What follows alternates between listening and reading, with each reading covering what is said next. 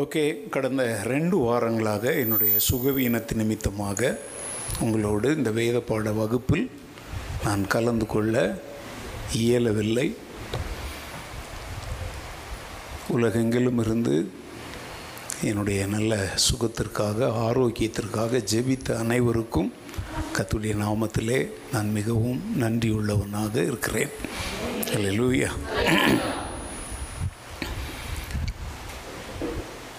சிருஷ்டிப்பு முதல் நித்திய வாழ்வு வரையுள்ள வேதாகமத்தின் மைய பொருளான சத்தியத்தை, மீட்பின் சத்தியங்கள் என்கிற தலைப்பிலே நாம் கற்றுக்கொண்டு வருகிறோம்.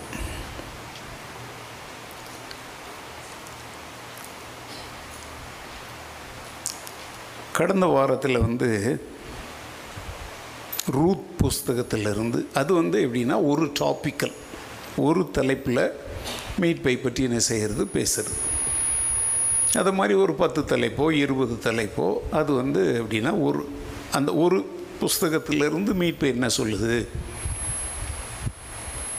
இப்போ நான் யோசுவாவின் புத்தகத்தை ஆராய்ந்துட்டுருக்கிறேன். அதில் எரிகோ பட்டணத்தை வேவு பார்க்க போகிறாங்க. ஒரு பெண் அவங்கள என்ன செய்கிறா, பாதுகாத்து மறைத்து வைத்து அவங்கள அனுப்புகிறா.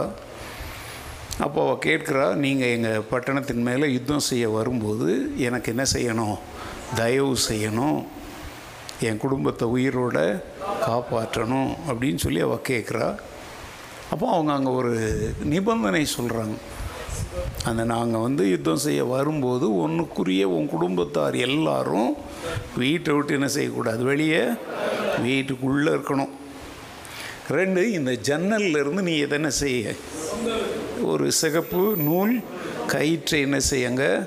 ஓகே, இந்த வேத பகுதியில் நான் நேற்றும் இன்றைக்கெலாம் ஆராய்ந்துட்டுருக்கும்போது அதில் ஒரு மீட்பின் சத்தியம் இருக்குது. அந்த சிகப்பு நூல் கயிறு தான் மீட்பிற்குரிய ஒரு அடையாளம். ஸோ இப்போ நான் அந்த அதிகாரத்திலிருந்து ஒரு வாரம் என்ன செய்யலாம், வேத பாட வகுப்பை நடத்தலாம். ஆனால் இப்போ நான் அந்த மாதிரி இதெல்லாம் நம்ம என்ன செய்கிறோன்னா டாபிக் பேசேஜ் அப்படின்னு, அதாவது போதிப்பதற்கு பல வழிகள் இருக்குது. புத்தகமாக இல்லை ஒரு அதிகாரத்திலிருந்து ஒரு சப்ஜெக்டை எடுத்துக்கிட்டு என்ன செய்கிறது, டீச் பண்ணுறது. இல்லை ஒரு தலைப்பை கொடுப்பது. புரியுதுங்களா? அதில் கின்ஸ்மன் ரிடீமர் அப்படிங்கிற வார்த்தையெல்லாம் போன வாரம் நீங்கள் ஜிம் பேசும்போது நீங்கள் கேட்டீங்க. அது ஒரு புதிய அந்த சுதந்திரவாளியாகிய மீட்பர், மீட்பதற்கு அவன் யார், உரிமை உள்ளவன். ஸோ இது ஒரு வித்தியாசமான இன்ட்ரெஸ்டிங்காக இருக்கும். அதெல்லாம் ஒரு வாரம் 2 வாரம் அப்படி படிச்சுட்டு விட்டுடலாம். ஆனால் இப்போ நாம் கற்றுக்கொண்டிருக்கிறது என்னென்னா, ஒரே ஒரு தலைப்பில் முழு வேதாகமத்துக்குள்ளே என்ன செய்கிறோம், புகுந்து போகிறோம். ஒரே ஒரு அதிகாரத்திலேயோ ஒரே ஒரு புஸ்தகத்திலேயோ நம்ம நிற்காமல், இல்லை பைபிளில் இருக்கிற ஒரே, போன வாரம் சொன்னபடி ரூத்தினுடைய சம்பவத்திலிருந்தோ, இப்போ நான் நேற்று இன்றைக்கும் வாசித்த அந்த ராகாப் அவளுடைய சம்பவத்திலிருந்தோ ஒன்றில் நம்ம நிற்காமல் நம்ம என்ன செய்கிறோம், முழு வேதாகமத்திலையும் இருந்து மீட்பின் சத்தியங்களை என்ன செய்கிறோம், அங்கொன்றும் இங்கொன்றுமாக சேகரித்து இங்கே கொண்டு நம்ம பேசுகிறோம். இதெல்லாம் நல்லா கவனிங்க. ரொம்ப உற்று தொடர்ந்து கவனிக்கிறவங்களுக்கு தான் இந்த வேத பாடம் இன்ட்ரெஸ்டிங்காக இருக்கும். தொடர்ந்து கவனிக்காதவங்களுக்கு இப்போ நான் எங்கே விட்டனோ அந்த இடத்துல இருந்தால் நான் தொடருவேன். இப்போ இந்த ஒரே ஒரு டாப்பிக்கில் ஒரு வாரம் பேசும்போது அது யார் வேணாலும் ஈஸியாக என்ன செஞ்சுக்கலாம், புரிந்து கொள்ளலாம். ஏன்னா இப்போ 2 வாரம் விட்டுட்டு நான் இப்போ தொடர்றதுனால உங்களுடைய மனநிலை எப்படிப்பட்டதாக இருக்க வேண்டும் என்பதற்காக இதெல்லாம் நான் சொல்கிறேன். இப்போ என்னுடைய இந்த தொடர்ச்சி இது எத்தனாவது வாரம்ப்பா, 159வது வாரம். யாரோ ஒருத்தர் 72வது வாரத்தினுடைய செய்தியை கேட்டிருப்பாங்க. அதுக்கப்புறம் ஒன்றுமே கேட்டிருக்க மாட்டாங்க. திடீர்னு 159 அவங்க கேட்கும்போது அது ஒன்றுமே அவங்களுக்கு என்ன செய்யாது, புரியாது. அன்றைக்கு அந்த தலைப்பில் நம்ம எங்கேயோ இருந்திருப்போம். மீட்புன்னா என்ன அப்படின்னு சொல்லிட்டு இருந்திருப்போம். இப்போ நம்ம அதெல்லாம் தாண்டி வந்தாச்சு. மீட்பை மையமாக கொண்டு கர்த்தர் நமக்கு அளிக்கிற ஒரு புதிய முழுமையான ஜீவியம் என்ன என்பதை குறித்து நம்ம என்ன செஞ்சிட்ருக்கிறோம்? A new and perfect life to the redeemed people. மீட்கப்பட்ட ஜனங்களுக்கு எப்படிப்பட்ட ஒரு புதிய முழுமையான வாழ்க்கையை தேவன் என்ன பண்ணுகிறார்? வாக்கு பண்ணுகிறார். இப்போ இதுக்கு வந்து நான் ஒரே ஒரு வசனத்தையோ ஒரே ஒரு வேத பகுதியோ மாத்திரம் என்ன செய்ய முடியாது, எடுத்து போதிக்க முடியாது. இதற்கு வந்து வேதத்தில் பல இடங்களில் ஆண்டவர் இதை சொல்லியிருக்கிறார். ஆனால் ஒரு ஆதார வேத பகுதியாக இஸ்ரவேல் மக்களுக்கு ஆண்டவர் கொடுத்த சில வாக்குத்தத்தங்களை மையமாக வச்சுக்கிட்டு அதோடு தொடர்புடைய புதிய ஏற்பாட்டின் உபதேசங்களை உங்களுக்கு என்ன பண்ணிகிட்ருக்கிறேன், போதிச்சிட்ருக்கிறேன். எந்த பழைய ஏற்பாட்டு புத்தகத்திலிருந்து உங்களுக்கு நான் இதை அடிப்படையாக போதிக்கிறேன்னு உங்களுக்கு ஞாபகம் இருக்கா? எசேக்கியேல் புத்தகம். அது விடுங்க, அது அப்புறம் எசேக்கியேல் புத்தகத்திலிருந்து, தீர்க்க தரிசன புத்தகத்திலிருந்து. அதாவது அவங்கெல்லாம் தேவனுடைய ஜனங்கள் தான். ஆனால் அவங்களுடைய கீழ்ப்படியாமையினாலும் தேவனுக்கு உண்மை இல்லாமல் அவர்கள் வாழ்ந்ததினாலும் கர்த்தருக்கு அருவருப்பானவைகளை அவர்கள் செய்ததினாலும் தொடர்ச்சியாக தேவன் தன்னுடைய தீர்க்கதரிசிகளை கொண்டு அவர்களை எச்சரித்த போதும் அவர்கள் மனம் மாறாமல் கீழ்ப்படியாமற் போனது நிமித்தமும் அவர்கள் அந்நிய தேசங்களுக்கு அடிமைகளாக ஒப்பு கொடுக்கப்பட்டார்கள்.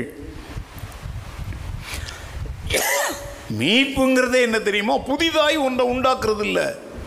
ஏற்கனவே இருந்த ஒன்று அதனுடைய தகுதி அல்லது ஸ்தானம், இங்கிலீஷில் ஸ்டாண்டர்ட்னு சொல்கிறோம் இல்லையா, அதிலிருந்து அது என்ன ஆகிப்போச்சு?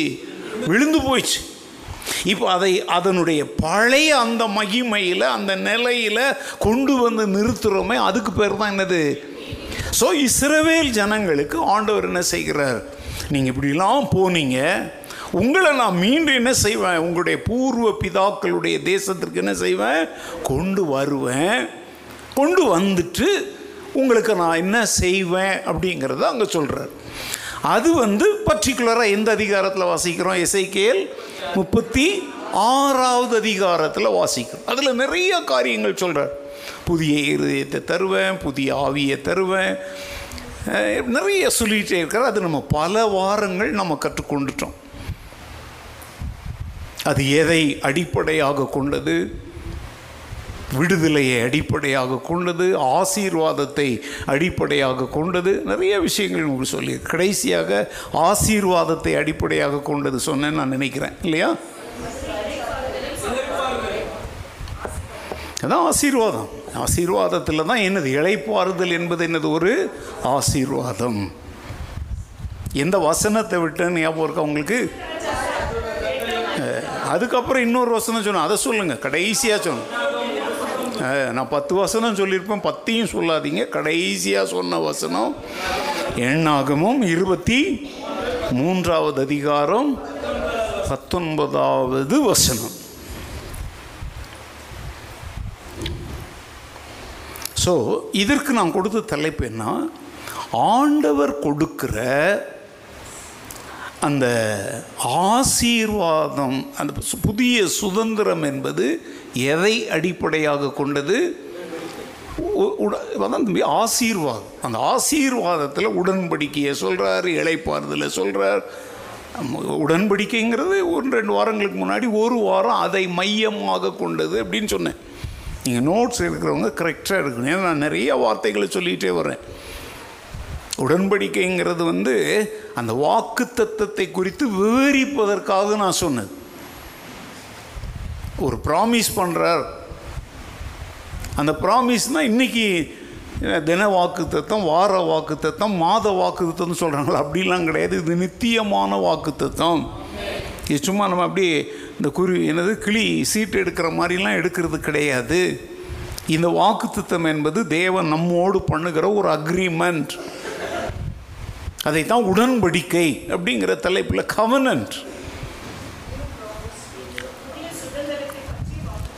ப்ராமிஸ். நான் பேசுகிறதுக்கு எனக்கு கொஞ்சம் கவனிங்க. ஆபிரகாமை சொன்னேன். ஆபிரகாமுக்கு ஆண்டவர் என்ன கொடுத்தார்? வாக்குத்தத்தம் கொடுத்தார். ஆனால் அந்த வாக்குத்தத்தம் ஒழிஞ்சு போச்சா? இன்றைக்கு வரைக்கும் இருக்குதா? இன்றைக்கி ஆபிரகாம் இல்லை. பழைய ஏற்பாட்டில் அவர் சொன்ன போது ஆபிரகாமனுடைய சந்ததியினுடனே நிறைய பேர் வெறும் யூதர்களை மாத்திரம்தான் நினச்சிட்டு இருந்தாங்க. இல்லை, ஆண்டவர் அவனுக்கு வாக்குத்தத்தம் கொடுக்கும் பொழுதே உன்னிலிருந்து ஜாதிகள் தோன்றுவார்கள், சந்ததிகள் தோன்றுவார்கள் அப்படின்னு சொல்லிட்டு புதிய ஏற்பாட்டில் வரும்போது அந்த சந்ததி யார் தெரியுமா? விசுவாசத்தின் சந்ததியாராகிய உங்களையும் என்னையும் ஆண்டவர் ஆபிரகாமுக்கு அப்போவே வாக்கு பண்ணிட்டார். வாக்குத்தத்தத்தின்படி நாம் யாருடைய பிள்ளைகளாக இருக்கிறோம்? அதனால தான் எப்போவுமே பழைய ஏற்பாட்டில் ஒரு வசனத்தை பிடிச்சிட்டு அதுலேயே குட்டையை குழப்பிகிட்டு இருக்கக்கூடாது. எந்த வசனமும் ஜோடி இல்லாமல் இருக்காது. கர்த்தருடைய புஸ்தகத்தில் என்ன செய்யணும்? தேடி வாசிக்கணும். பழைய ஏற்பாடு நிழல் என்றால் புதிய ஏற்பாடு என்னது? நிஜம். பழைய ஏற்பாடு வாக்குத்தத்தம் என்றால் புதிய ஏற்பாடு அதனுடைய நிறைவேறுதல். இந்த புரிந்து கொள்ளுதல் இல்லாததுனால தான் இன்றைக்கி அநேக ஊழியர்கள் பழைய ஏற்பாட்டில் இருக்கிற ஏதாவது ஒரு வசனத்தை எடுத்துக்கோங்க, அதற்கு புதிய ஏற்பாடு என்ன விளக்கம் கொடுக்கிறது, இயேசு கிறிஸ்து அதை குறித்து என்ன சொன்னார், என்ன செய்தார் அப்படிங்கிறத அவங்க என்ன செய்ய மாட்டாங்க, பார்க்கவே மாட்டாங்க. இல்லை, புதிய ஏற்பாட்டிலிருந்து ஏதோ ஒன்றை எடுத்துக்குவாங்க. கேட்டால் சொல்லுவாங்க, நாங்கள்லாம் நியூ கவர்னன்ட் ப்ரீச்சர்ஸ், நாங்கள்லாம் புதிய உடன்படிக்கையின் போதகர்கள் அப்படின்னு சொல்லிட்டு தான். இப்போ போன வாரத்தில் நான் வந்து என்னுடைய ஃபேஸ்புக்கில் வந்து நான் ஒருத்தனுடைய வீடியோவை நிறையா போட்டு விட்டேன். உங்களை தவிர, என்னுடைய சபை மக்களை தவிர வேறு யாரும், சபை உலகத்தில் உள்ள அவ்வளோ பேரும் பார்த்தாங்க, நீ மாத்திரம் பார்த்த இல்லைப்பா. பார்த்தீங்கன்னா அங்கே என்ன ஒரு வார்த்தை கூட எழுதலை. உங்களுடைய போதகர் ஒரு கள்ள உபதேசத்திற்கு எதிராக கடுமையான யுத்தம் செய்யும்போது சபையார், இந்த தம்பி ரஞ்சித் அவன் பேர், இவன் ஒருத்தன் மாத்திரம் அதில் பதில் எழுதியிருந்தான். நான் அதெல்லாம் கவனிப்பேன். அதுக்கப்புறம் நம்ம சபையினுடைய இன்னொரு சகோதரர் அதில் எழுதியிருந்தார். ஏங்க, இது ஒரு யுத்தங்க, இது ஒரு இட்ஸ் அ வார்ஃபேர். அவன் பாட்டுக்கு வாயில் வந்ததெல்லாம் உளறி தள்ளுறான். அதில் வேறு பெரிய மெத்த படித்த மேதாவிகள் மாதிரி, பாஸ்டர் இதெல்லாம் விட்டுருங்க பாஸ்டர், நீங்கள் எதுக்கு? அவன் ஏற்கனவே சோசியல் மீடியாவில் பயங்கர விளம்பரம். நான் தான் போய் அவனை இப்போ பாருங்கள், நல்லா கவனிங்க. ஒரு விளக்கு பிரகாசமாக எரியுது, இதை விட பிரகாசமான விளக்கே இல்லைன்னு மக்கள் நினச்சிட்டு இருக்கிறாங்க. அப்போ இருக்குது அப்படின்னா அதை விட பிரகாசமான விளக்கை அந்த இடத்துல நம்ம என்ன செஞ்சு காட்டணும்? ஏரிய வச்சு காட்டணும். அப்போ நான் கேட்குறேங்க, 20 வாட்ஸ் பல்பை தான் வாழ்க்கையில் ஒருத்தன் பார்த்துருக்குறான். அவன் 100 வாட்ஸ் பல்பை பார்த்ததே இல்லை. அப்போ அவன் என்ன நினச்சிக்கிறான்? உலகத்தில் 20 வாட்ஸ் பல்பு தான் த டாப் மோஸ்ட் அப்படின்னு நினச்சிட்டு இருப்பான். நீங்கள் அங்கே போய்ட்டு ஒரு 100 வாட்ஸையோ ஒரு 200 வாட்ஸையோ போடுங்க, ஆட்டோமேட்டிக்காக அவன் கவனம் எங்கே திரும்பும்? இப்போ நீங்கள் எங்கே கவனத்தில் இருக்கிறீங்க எனக்கு தெரில. இப்போ நாங்கள்லாம் ஏன் இந்த யுத்தத்தை செய்கிறோம் அப்படின்னா, இந்த மாதிரி காட்டுமிராண்டித்தனமான உபதேசங்களுக்கு பதிலடி கொடுக்காவிட்டால் அவன் சொல்வது தான் சரி அப்படின்னு சொல்லி மக்கள் என்ன, ஏன்னா ஒரு காரியத்தை ஒருத்தன் செய்கிறாங்க, எதிர்ப்பே தெரிவிக்கிறதுக்கு ஆள் இல்லைன்னா அவன் செய்கிறது என்ன ஆகிடும்? சரின்னு ஆகிடும். இப்போ லஞ்சம் கேட்குறான். என்ன சார் இப்படிலாம் கேட்குறீங்க, நீங்கள்லாம் கவர்மெண்ட் ஆஃபீஸர் சார்னு நீங்கள் கேட்கவே இல்லைங்க. அவன் கேட்குறத அப்படியே அள்ளி கொடுக்குறீங்கன்னா லஞ்சங்கிறது சம்பளம் மாதிரி ஆகிடும். நம்முடைய எதிர்ப்பையே அங்கே என்ன செய்ய மாட்டோம்? பதிவு செய்ய மாட்டேங்கிறோம். இது இந்த கடைசி காலத்தினுடைய வஞ்சனையில் ஒன்று. பழைய ஏற்பாட்டு காலத்தில் தன்னுடைய ஊழியக்காரர்களை குறித்து ஆண்டவர் சொல்லும்போது சொல்கிறாரு, ஜனங்கள் கொடுக்குற ஆசீர்வாதங்களை வாங்கிட்டு என் ஊழியக்காரரெல்லாம் குறைக்க மாட்டாத ஊமை நாய்களைப் போல் இருக்கிறார்கள்னு ஆண்டவரே வேதனைப்படுறார். ஏங்க, ஒரு நாயை வளர்க்குறது எதுக்கு? திருடனை பிடிச்சி கொடுக்காட்டிலும் பரவாயில்லைங்க, அந்நியர்கள் உள்ளே வரும்பொழுது சத்தம் எழுப்பும். அப்படியே போய் அவனை பிடிச்சி போலீஸ் ஸ்டேஷன்லாம் அது ஒப்படைக்காது. அந்த சத்தம் வந்து வீட்டுக்குள்ளே இருக்கிற வீட்டின் உரிமையாளரை கொஞ்சம் என்ன செஞ்சு விடும், எழுப்பி விடும். அது ஒரு சிசிடிவி கேமரா மாதிரி. அந்த இடத்துல ஆண்டவர் தன் ஊழியக்காரரை எதற்கு ஒப்பிடுகிறார் சொல்லுங்க? என்ன ஓனாய் கோனாயின்னுட்டு நாய்களுக்கு ஒப்பிடுகிறார். நீங்கள் ஊழியக்காரங்க சிலருக்கெல்லாம் அப்படியேங்கப்பா நான் பெரிய ரெவரண்ட் பிஷப் இந்த ஆள் போய் என்ன ஊழிய ஏங்க நாய்ன்ற வார்த்தை ஆண்டவர் தாங்க உபயோகிக்கிறார். அப்போது நீங்கள் நாயின்னா கேவலமாக நினச்சிடாதீங்க. அந்த நாயினுடைய நோக்கம், அது வளர்க்கப்படுவதனுடைய நோக்கம் வீட்டை பாதுகாப்பதற்காக. இப்போ திருச்சபையில் இப்போ நான் சொன்ன அதனால் எத்தனையோ முறை நான் சொல்கிறேங்க, எனக்கு இப்போவும் இன்னொரு முறை சொல்கிறேன், நான் கர்த்தருடைய திருச்சபையை காவல் காக்கிற ஒரு நாய். இந்த திருச்சபைக்குள்ளே நியூ கவனன்ட் புதிய உடன்படிக்கைங்கிற பேரை தவறாய் பயன்படுத்திக்கிட்டு ஆடுவோம் பாடுவோம் கொண்டாடுவோம் ஆயிரத்தில் நீ ஒருவன்லாம் கோமாளித்தனமாக எவனாவது உள்ளே வரானா உபதேசம் என்கிற சத்தத்தின் மூலம் திருச்சபை மக்களை தட்டி எழுப்பி அவர்களுடைய கவனத்தை சரியான இடத்தை நோக்கி திருப்புவதற்காக நிறுத்தப்பட்டிருக்கிற ஒரு காவல் நாய். குறைக்கலை அப்படின்னா இந்த படங்கள்லாம் காட்டும், நாய்க்கு பிஸ்கட் போட்டோன்னா அது தின்னுக்கிட்டு இருக்கும், இவன் உள்ளே போய் என்ன செஞ்சுட்டு வருவான், திருடிட்டு வருவான். இன்றைக்கெல்லாம் நிறைய ஊழியர்களுக்கு வந்து குறைக்கிறதுக்கு என்ன இல்லை, தைரியம் இல்லை. ஏன் தைரியம் இல்லை? இவங்க போடுற எலும்பு துண்டுகள் 500 ரூபாய் 2000 ரூபாய் காணிக்கைங்கிற எலும்பு துண்டுகளை வாங்கி தின்னுக்கிட்டு தேவனுடைய சத்தியத்திற்காக குரல் கொடுப்பதற்கு அவங்களுக்கு என்ன இல்லை, முதுகெலும்பு இல்லை. என்னை நேசிக்கிற சிலர் எனக்குள்ளே இன்பாக்ஸில் வந்து எனக்கு கால் பண்ணி, ஐயா நீங்களே உடம்பு சரியில்லாமல் இருக்கிறீங்க, உங்களுடைய பலவீனத்தை முதல்ல கவனிங்க, ஏன்னா நான் மருத்துவமனையிலேருந்து வந்தேங்கிறதெல்லாம் அவங்களுக்கு தெரியும்.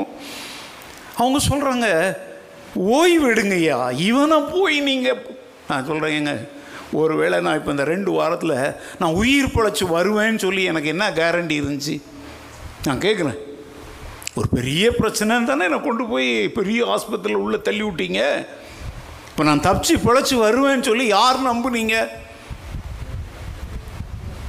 நான் சொல்கிறேங்க, ஓகே வீட்டுக்கு வந்துட்டேன், இப்போ உடனே வேகமாக வந்து பைபிள் ஸ்டடியெல்லாம் நடத்தி சர்ச்சில் பிரசங்கம் பண்ணி அப்படின்லாம் செய்கிற அளவுக்கு உடம்புல என்ன இல்லை. ஆனால் எழுதுறதுக்கு பலன் இருக்குல்ல. நான் எத்தனை முறை சொல்லியிருக்கிறேன், பேசுறதற்கு கடைசி பலன் இருக்கிற வரைக்கும் சத்தியத்தை குறித்து பேசுவேன், எழுதுவதற்கு இந்த கையில் பலன் இருக்கிற வரைக்கும் சத்தியத்திற்காக என்ன செய்வேன் சொன்னேன் தானே. இப்போ நான் படுத்து தானே இருக்கிறேன், ஏன் இதை பற்றி எழுதுறதுக்கு கூட எனக்கு பலன் நட்டு போயிட்டா? பாருங்க, வியாதி பலவீனமெல்லாம் சத்தியத்திற்காக நீ செய்ய வேண்டிய யுத்தத்தை ஒருபோது என்ன செய்யக்கூடாது, நிறுத்தக்கூடாது. அதனுடைய விளைவு பாருங்க, எவ்வளோ பேருடைய கண்கள் திறக்கப்பட்டிருக்கு தெரியுமா? வாக்குவாதம் பண்ணுறதுக்கெல்லாம் ஒருத்தம் கூட வரல. நீங்கள் போய் படித்து பாருங்கள், ஃபேஸ்புக்கில் போய் படித்து பாருங்கள். ரொம்ப ரொம்ப சந்தோஷமான ஒரு விஷயம் என்ன தெரியுமாங்க, ஏராளமான இளைஞர்கள் இந்த போதனை சரின்னு சொல்லி அலைந்தவங்கெல்லாம் எங்கெங்கிருந்தோ தொடர்பு கொள்கிறாங்க. இப்போது நேற்றை கூட நான் என்னுடைய ஃபேஸ்புக்கில் ஒரு பதிவு போட்டேன், ஃப்ரெண்ட் ரிக்வஸ்ட் நிறைய பேர் அனுப்புகிறாங்க. அவ்வளோ ஃப்ரெண்ட் ரிக்வஸ்ட்டும் என்னால் என்ன செய்ய முடியாது, ஏற்றுக்கொள்ள முடியாதுங்கிறதுக்கு ஒரு விளக்கம் போட்டிருந்தேன். ஏன்னா ஃபேஸ்புக்கில் வந்து 5000 பேரை தான் வச்சுக்க முடியும், அதுக்கு மேலே வந்து ஃப்ரெண்ட்ஸ் என்ன செய்ய முடியாது, சேர்க்க முடியாது. நான் எப்போதுமே 4990 வச்சுருப்பேன், ஒரு 10 வச்சிட்ருப்பேன்னா ரொம்ப முக்கியமாக சத்தியத்தை கற்றுக்கொள்ள விரும்புகிற சிலர் வருவாங்க. அதை பற்றி நேற்று ஒரு விளக்கம் எழுதினேன், படித்தவங்களுக்கு அது புரியும்.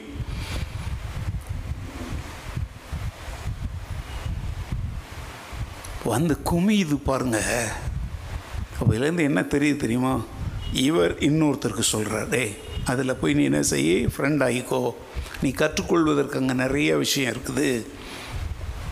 எல்லாம் ஃபோன் பண்ணி பேசுகிறாங்க, எந்தெந்த ஊரில் இருந்தாலாமோ பேசுகிறோம். ஆஸ்திரேலியாவிலேருந்து ராத்திரி ஒருத்தர் கூப்பிட்றாரு, இவ்வளோ அக்கிரமம் இந்த தமிழ்நாட்டில் நடக்குதுயா, தட்டி கேட்க ஒருத்தர் கூட இல்லைன்னு நான் நினச்சிட்டு இருந்தேன். அவருக்கு நான் பெங்களூரில் இருக்குன்னு தெரில, தமிழ்னோடனே நான் தமிழ்நாடுன்னு நினச்சிக்கிட்டு இருக்கிறார். ஓ, நீங்கள் ஒருத்தர் இருக்கிறது எனக்கு இப்போ தான் தெரியுதுயா. நான் சொன்னேன், நான் தமிழ்நாட்டில் இல்லை, நான் பெங்களூரில் இருக்கிறேன். ஆனால் அவர் வந்து என்கிட்ட 1 hour பேசின, அவர் பேசின தமிழ் கூட எனக்கு முழுமையாக புரியலை. ஏன்னா அவர் இலங்கை தமிழில் பேசுகிறாரு. இது எதற்காக நான் இதெல்லாம் உங்களுக்கு சொல்கிறேன், நான் நல்லா கவனிங்கங்க. இன்றைக்கு வந்து இந்த பழைய ஏற்பாட்டு புதிய ஏற்பாட்டுனால அங்கே பாருங்கங்க, யார் என்ன இனிக்க இனிக்க பேசினாலும் அப்படியே தேன் குடித்த வண்டு மாதிரிலாம் நான் மயங்குற ஆளே கிடையாது. எவ்வளோ பெரிய கில்லாடி ஊழியக்காரனாக இருந்தாலும் சரி, அவங்க எழுதுகிற புஸ்தகங்களாக இருந்தாலும் சரி, வண்டு துளைக்கிற மாதிரி நான் பார்ப்பேன். இந்த டாப்பிக்கை பற்றி இவங்களுடைய புரிந்து கொள்ளுதல் என்ன? எக்ஸாம்பிள், பரிசுத்த ஆவியானவர், இந்த அபிஷேகம், அந்நிய பாஷையை குறித்து அவங்க என்ன பேசுகிறாங்க, பேலன்ஸ்டாக பேசுகிறாங்களா இல்லை ஒரே பக்கமாக அப்படி நான் கண்டிப்பாக கவனிப்பேன்.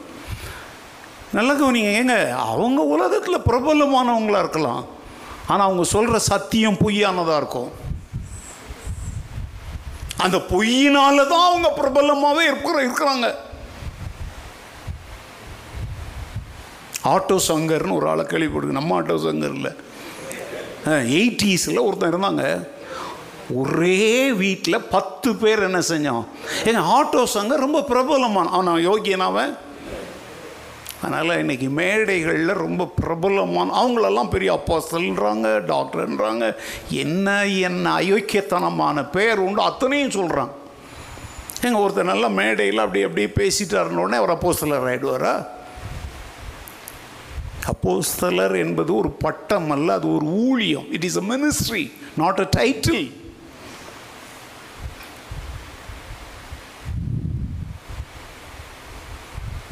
இன்னொருத்தர் கேட்குறாரு,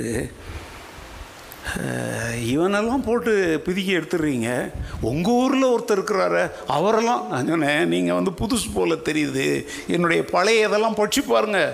பாலும் தங்கமுமானவரையே புழிஞ்சு எடுத்துருக்கிறேன்னு நான் சொல்லியிருக்கிறேன். அதில் புரியலையா? அவரு என்னை குறை சொல்றதுக்காக இவன்லாம் சின்ன மீனியா, இவங்களுக்கெல்லாம் எற போடுற திமிங்கலமே உங்க ஊர்ல இருக்குன்றார். அவர் யாரை சொல்றாருன்னு எனக்கு தெரியாதா? எங்க இந்த ஊர் திமிங்கலம் இல்லை, உலகத்திலேயே எங்க திமிங்கலம் இருக்குன்னு எங்களுக்கு தெரியும். அவருக்கு அந்த வார்த்தையவே சொன்னேன், பாலும் தங்கமுமானவரையே நான் பிழிஞ்சு எடுத்தேன். உங்களுக்கு தெரியும், நீங்கள் வந்து பிரசங்கங்களில் நான் அதை குறித்து பேசியிருக்கிறேன். இதை எதற்காக இந்த இடத்துல நான் சொல்கிறேன் அப்படின்னா, யாரையும் தாக்குவதற்காகவோ நான் வந்து என்னுடைய வாழ்க்கையில் எனக்கு கொடுக்கப்பட்ட கிருபைகளின்படி என்னை ஆண்டவர் எந்த உயரத்தில் வைக்கணுமோ அந்த உயரத்தில் அவர் ஏற்கனவே வச்சிருக்கிறார். நானாக முயற்சி பண்ணி ஜம்ப் பண்ணிலாம் ஒரு ஃபேமஸ்ங்கிற ஒரு கடலுக்குள்ளே குதிக்கணும்னு அவசியமே இல்லை. ஏன்னா என் தகுதிக்கு மிஞ்சி என்னை ஃபேமஸாக தான் ஆண்டவர் வச்சிருக்கிறார். அதனால் இனி நான் அதை தேடிலாம் போக வேண்டிய அவசியம் எனக்கு இல்லை. ஆனால் இந்த உயரத்தில் கொண்டாந்து அவர் எதற்காக விட்டிருக்கிறாரோ அந்த வேலையை நான் செய்யணும். அல்லேலூயா. பர்டிகுலராக நான் சொல்கிறேங்க, இந்த நியூ கவர்னன்ட் அப்படிங்கிற ஆங்கில வார்த்தை புதிய உடன்படிக்கையின் ஊழியக்காரர்.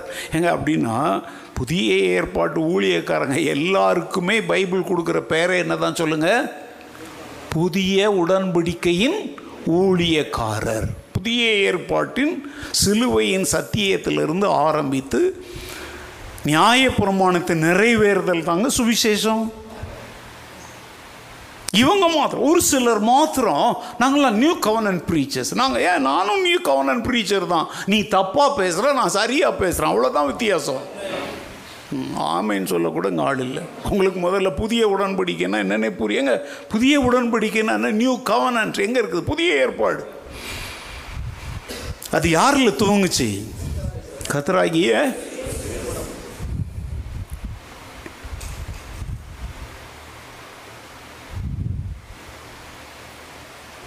ஜெர்மனியில் வந்து 2 ஊழியக்காரங்க நியூ கவனன்ட் செமினார் அப்படின்னு சொல்லி நடத்தினாங்க. தமிழ்நாட்டில் உள்ள ஒருத்தர், இலங்கையில் உள்ள ஒருத்தர் நடத்தினாங்க. என் நண்பர் தான் அதை நடத்துவதற்கு ஏற்பாடுகள் செய்தார். இங்கே பெங்களூரில் ஒரு ஐயா இருக்கிறாரு, அவர் நியூ கவனன்ட் அப்படியே விலைக்கே வாங்கிட்டார். அவர் வந்து என் நண்பர் கால் பண்ணி, நீ என்ன கள்ள உபதேசிகளெல்லாம் கூப்பிட்டு நியூ கவனன்ட்டுங்கிற தலைப்பில் நீ செமினார் நடத்துகிற, நியூ கவனன்ட்டை பேசுகிறதுக்காகத்தான் கர்த்தர் என்ன அபிஷேகம் பண்ணியிருக்கிறார். இது லூசுத்தனம் தானே, உங்களுக்கு ஒன்றுமே புரியலை, நீங்கள் செம லூஸ் மாதிரி இருக்குங்க. ஏங்க அவர் என்ன சொல்கிறாரு, புதிய உடன்படிக்கையை பற்றிய சத்தியங்களை பேசுகிறதுக்கு எனக்கு தான் ஆண்டவர் என்ன தந்திருக்கிறாரு, அபிஷேகம், அதிகாரம் இல்லை. இது ஒரு அபிஷேகமா?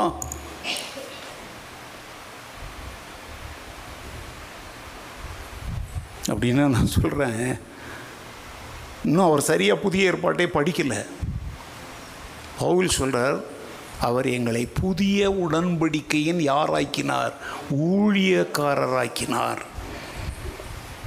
அப்படின்னா இயேசு கிறிஸ்துவின் மூலம் கிடைக்கிற ரட்சிப்பை குறித்து பிரசங்கிக்கிற எல்லாருமே யார் தான், புதிய உடன்படிக்கையின் ஊழியக்காரர் தான். கிரியைகள் இல்லாமல் கிருபையினாலே பெறுகிற ரட்சிப்பை பற்றி பேசணும். கூடவே அந்த ரட்சிப்பை பெற்ற பின்பு அந்த கிருபையை காத்து கொள்வதற்கு நீ செய்ய வேண்டிய கிரியைகளும் உண்டு. இன்னைக்கு இந்த சத்தியம் வந்து டோட்டலாக யாருமே கிருபை கிருபை கிருபை கிருபைலாம் இங்கே ஒருத்தன் வலிப்பு வந்த மாதிரி கத்தி பாடிட்டு அலையலாம் பாருங்க. ஏங்க, கிருபை என்பது உன் வாழ்க்கையில் துவக்கம்.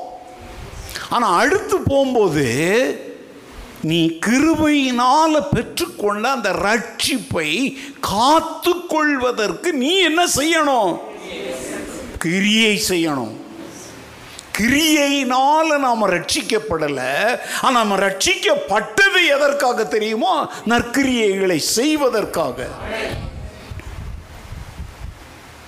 நீங்களாம் நிறைய பேர் நீ ஒன்றும் செய்ய வேண்டியதில்லை, ரட்சிக்கப்பட்டுட்டியா, உன் பேர் ஆண்டவர் எங்கே எழுதிட்டாரு, ஜீவ புஸ்தகத்தில் எழுதிட்டார். அதில் அவன் சொல்கிறான் பார்த்தீங்களா, அந்த நீதி அளவுக்கு மிஞ்சி போகும்போது. அது எப்படிங்க நீதி அளவுக்கு மிஞ்சி போகும்? ஒரு நீதிமன்றத்தில் நீதிபதி உட்கார்ந்துருக்கிறார்.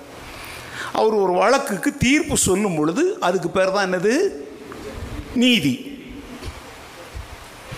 அவர் அளவுக்கு மிஞ்சி எப்படிங்க நீதி செய்ய முடியும்? எந்த குற்றத்திற்கு எந்த தண்டனை எந்த மன்னிப்புன்னு சொல்லி எதில் எழுதியிருக்குது, சட்ட புஸ்தகத்தில் எழுதியிருக்குது. அதை மீறி அளவுக்கு மிஞ்சிலாம் ஒரு நீதிபதி நியாயம் செஞ்ச முடியுமா? சட்டம் என்ன சொல்லுதோ அதோடு அவர் நிறுத்திக்கணும், கரெக்டா? இவன் சொல்கிறான், அளவுக்கு மிஞ்சி அந்த நீதி போகும்போது நீ செய்த பாவம், நீ செஞ்சுக்கிட்டு இருக்கிற பாவம், நீ செய்ய போகிற பாவம் எல்லாத்தையும் அது கண்டுக்காதான். எங்க செஞ்ச அதை குறித்து தான் உங்களுக்கு சால்வேஷன் இன் 3 tenses சொல்லி உங்களுக்கு போதிச்சுட்டு இருக்கிறேன் இல்லையா. 3 விதமான ரட்சிப்பு. கடந்த கால ரட்சிப்பு என்ன, பாவத்தின் தண்டனையிலிருந்து ரட்சிப்பு. நிகழ்காலம் ரட்சிப்பு என்ன, பாவத்தின் இழுக்கிற அந்த வல்லமையிலிருந்து. ஆனால் அதுக்கு நீ செய்ய வேண்டியது இருக்குது. நீ வேத வசனத்தை தியானிக்கணும், தேவனோடு தொடர்புள்ளவனாக இருக்கணும், கீழ்ப்பிடிதல் இருக்கணும். அப்படியே ஆண்டவர் அப்படியே ரட்சி. இதுதான் இன்றைக்கி இங்கே தாங்க அப்படியே இந்த மாம்பழத்துக்குள்ளே பார்த்தீங்கன்னா வெளியே நல்லா இருக்கும், ஆனால் உள்ளே அறுத்து பார்த்தீங்கன்னா அந்த கொட்டைக்குள்ளே போய் ஒரு புழு இருக்கும். அதை மாதிரி போகிறது எங்கள் கடந்த கால ரட்சிப்பு என்பது நாம் செய்கிறதுக்கு ஒன்றுமே இல்லை. அதை முழுமையாக ஆண்டவர் சிலுவையில் என்ன செய்தார், நமக்கு மன்னித்தார். நம் மேலே வர இருந்த அத்தனை தண்டனைகளையும் அவர் என்ன பண்ணிக்கிட்டாரு, ஏற்றுக்கிட்டார். ஆனால் அதையே சொல்லி நிகழ்கால ரட்சிப்புலையும் அவர் எல்லாம் பார்த்துக்குவார். நீ என்ன செய்கிறன்னு என்ன வேணாலும் ஏன்னா உங்களுக்கு குத்துது, என்ன வேணாலும் செஞ்சுக்கிட்டு இருக்கிறீங்க, அதனால் வாயை திறக்க முடியலை. இன்றைக்கி இந்த மாதிரி புதிய இதான் புதிய உடன்படிக்கைன்னு அவங்க சொல்கிறாங்க.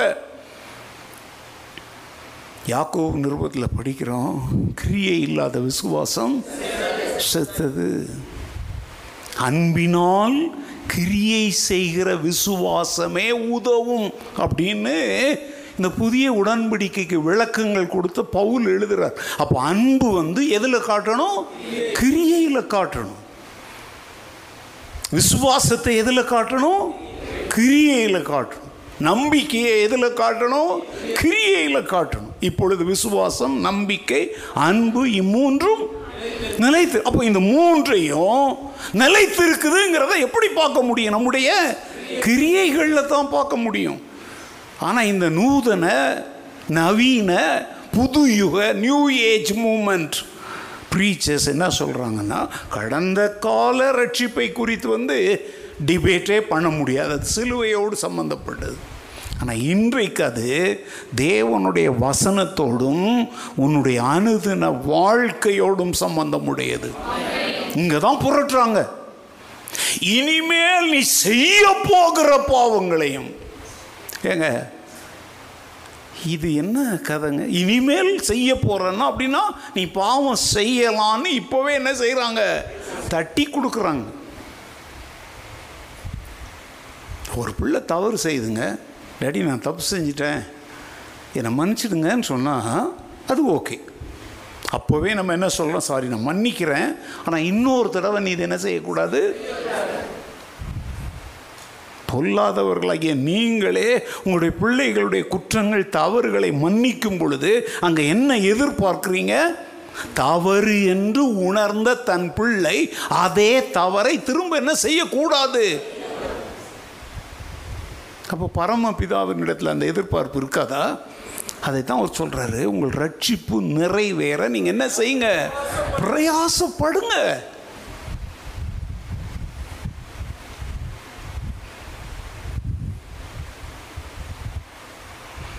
அன்பான கர்த்தருடைய பிள்ளைகளே, இது கடைசி காலம். பிசாசு சிலரை சத்தியத்தை டோட்டலாக ஒன்றுமே அறியாதபடி அவங்களுடைய மனக்கண்களை என்ன பண்ணி வச்சுருக்குறோம். ஓகே, அவங்க மனக்கண்கள் திறக்கப்படும்படி நம்ம ஜெபிக்கிறோம். அவங்களுக்கு போய் சுவிசேஷத்தின் ஒளி அவர்களுக்குள்ளே போகும்படி நம்ம என்ன செய்கிறோம்? அவங்களோட சுவிசேஷத்தை பகிர்ந்து கொள்ளுகிறோம். ஆனால் மீட்கப்பட்டுட்டோம், ரட்சிக்கப்பட்டாச்சு, இப்போ நம்ம விசுவாசிகளாக இருக்கிறோம், தேவனுடைய குடும்பத்தின் அங்கத்தினர்களாக இருக்கிறோம். பைபிள் என்ன சொல்ல தெரியுமா? கூடுமானால் தெரிந்து கொள்ளப்பட்டவர்களையும் வஞ்சிக்கத்தக்கதாக பிசாசானவன் பெரிய அற்புதங்களையும் அடையாளங்களையும் செய்வான். அது அவன் செய்யறதனுடைய நோக்கமே என்ன தெரியுமா? ஏற்கனவே தெரிந்து கொள்ளப்பட்ட மீட்கப்பட்டவர்களை என்ன செய்யணும்? வஞ்சிக்கணும். ஏதேன் தோட்டத்தில் அவங்க மீட்கப்பட்ட நிலைமையில் தான் இருந்தாங்க. அப்படின்னா பெர்ஃபெக்டாக இப்போ நம்ம பேசிகிட்டு இருக்கோம் பார்த்தீங்களா? தலைப்பு என்னது? நியூ அண்ட் அந்த லைஃப்பில் தாங்க ஆதாம் ஏவாள் இருந்தாங்க. ஆனால் அவங்கள போய் வஞ்சித்தானா? ஆமாண்ணா ஆமான்னு சொல்லுங்கள், இல்லைனா இல்லைன்னு சொல்லுங்கள். வஞ்சித்தானா? அவங்களும் வஞ்சிக்கப்பட்டாங்களா? இன்னைக்கு சபை என்கிற ஏதேன் தோட்டத்துக்குள்ளே நீ இருக்கிற, உன்னை வஞ்சிக்க அவன் வகை தேடுவான். நீ நம்புறியா நம்பலையா? நம்பணும்.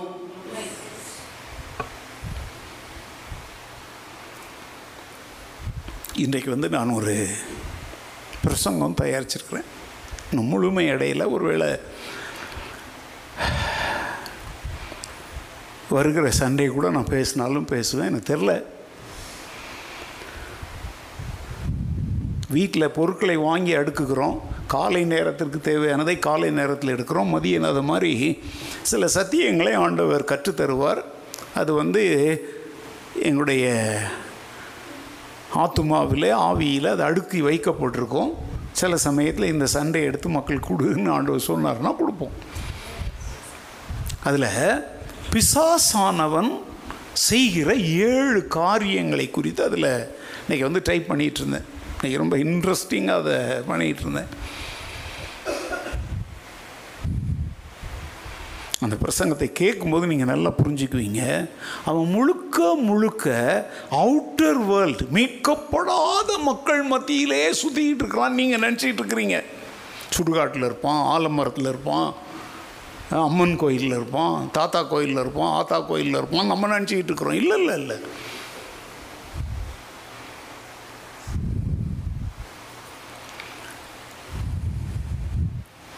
ஒரு சின்ன கதை சொல்லுவேன் தெரியுமா. ஒருத்தன் பறவைகளை வேட்டையாட போனான், துப்பாக்கியால் சுட்டான். ஒரு 10 பறவைகள் இருந்ததில் வந்து என்ன ஆயிடுச்சுன்னா, ஒரு 3 பறவை சுடுபட்டு கீழே விழுந்துருச்சு. கீழே விழுந்து செத்து கிடக்குது. ஒரு 2 பறவை அடி வாங்கி என்ன செய்யுது, தப்பிச்சு ஓடுறதுக்கு போகுது. இந்த கேள்வி உங்களை 1000 முறை கேட்டிருக்கிறேன். இப்போ நீங்கள் எந்த பறவையை முதல்ல போய் எடுப்பீங்க? அதெல்லாம் கதை கேட்டதுனால டபார்னு சொல்கிறீங்க. முட்டாள் என்ன பண்ணுவான் தெரியுமா, கீழே கிடக்கு பாருங்க, ஏங்க அது செத்து கிடக்குது, அதை எப்போ வேணாலும் எடுத்துக்கலாம். புத்தி உள்ளவன் என்ன செய்வான், இந்த தப்சி ஓடுது பார்த்தீங்களா, அதைத்தான் போய் முதல்ல பிடிப்பான். கரெக்டா? நீங்களும் நானும் இந்த தப்சி ஓடுற பறவைகள். சாத்தான் வந்து முட்டாள் கிடையாது. அவனால் மதிமயங்கி கண் சொருகி போய் கிடக்கிறவங்க அவனுடைய முழுமையாக வாழ்க்கைக்குள்ளே கிடக்கிறாங்கங்க. அவங்கள எப்போ வேணாலும் அவன் டீல் பண்ணிக்குவான். அவன் டீலே என்ன தெரியுமா, இன்றைக்கி இவ்வளோ மழை இருந்தால் கூட இந்த பைபிள் ஸ்டடியில் வந்து உட்கார்ந்துருக்குறீங்களே, உங்களை அமுக்கிறது தான் அவனுடைய வேலை. புரியுதா? ஞாயிற்றுக்கிழமையில் இந்த தெருவே ஜே ஜேன்னு இருக்குது, கூட்டம் நெரிசல். இது என்ன பண்டிகை மாதிரி இங்கே பாருங்கள். இப்போ இன்றைக்கி எண்ணிடலாம். இப்போ அப்போ இந்த எண்ணிக்கை உள்ள ஜனங்கள் தான் கொஞ்சம் தப்பிச்சு ஓடுறதுக்காக மழை வந்தாலும் வெயில் வந்தாலும் தேவனுடைய சத்தியத்தை கேட்கணும்னு வர்றீங்க தெரியுமா. இப்போ அவன் குறியெல்லாம் யார் மேலே சில யோசிக்கிறான், ஏண்டா பைபிள் ஸ்டடிக்கு வரணும். ஏங்க உண்மையை தெரிஞ்சுக்கோங்க. நீ கொஞ்சம் ஆண்டவரை தேடணும்னு வாஞ்சிக்கிறியே, ஆண்டவருக்கு பிரியமாக வாழணும்னு நினைக்கிறியே, ஆண்டவருக்காக ஏதாவது செய்யணும்னு நினைக்கிறியே, நீ கற்றுக்கொண்ட சத்தியத்தை எப்படி ஆகிலும் பலருக்கு சொல்லணும்னு நினைக்கிறியே, அதுதான் அவனுக்கு ஆபத்து.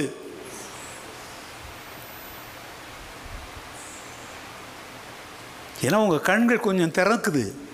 ஆண்டவர் சொல்கிறார், கண்களை ஏறெடுத்து வயல் நிலங்கள் எப்படி இருக்குது அறுவடைக்கு. இப்போ கண்ணு திறந்தவன் அறுவடைக்கு போயிடுவான்னு அவனுக்கு தெரியும். அவனுக்கு அறுவடைக்கு தயாராக இருக்கிற பயிரெல்லாம் அழிஞ்சு என்ன செய்யணும், நாசமாக போகணும்னு அவன் நினைக்கிறான். அப்போ உங்களுடைய கவனத்தை திசை திருப்புவதுதான் யாருடைய வேலை. இன்னைக்கு திருச்சபையில் தாங்க நடக்குது. நானும் ஒரு திருச்சபை, அது எவ்வளோ லட்சம் பேர் வரலாம், 10 லட்சம் பேர் வரலாம், ஒரு திருச்சபையை நான் வந்து நிற்கிறதுக்கு ஒரு தராசு வைத்திருக்கிறேன். இப்போ பெங்களூரில் கூட சில திருச்சபைகளெல்லாம் நான் வந்து ஆகோ ஊகம்லாம் தலை மேலெல்லாம் தூக்கி வச்சு கொண்டாடுறதெல்லாம் கிடையாது.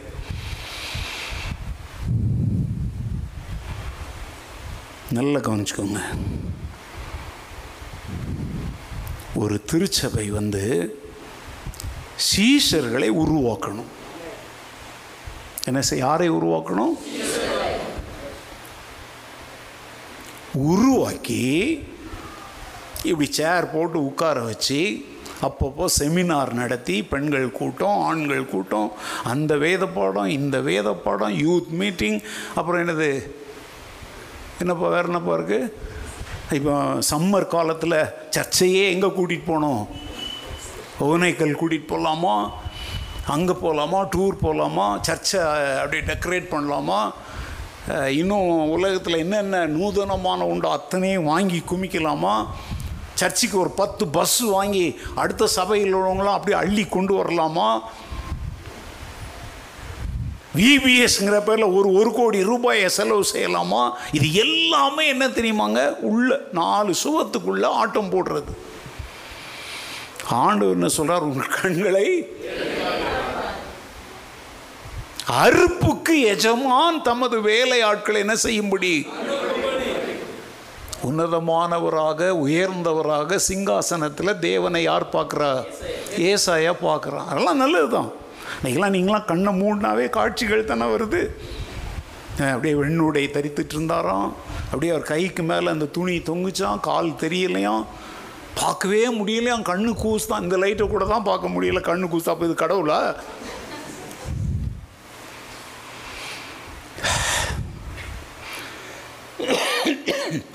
பாருங்கங்க, தரிசனம் பார்க்குறதுக்கு ட்ரைனிங் கொடுக்குறாங்கங்க. அதுக்கெல்லாம் தமிழ்நாட்டில் ஸ்பெஷல் ஆட்கள் இருக்கிறாங்க.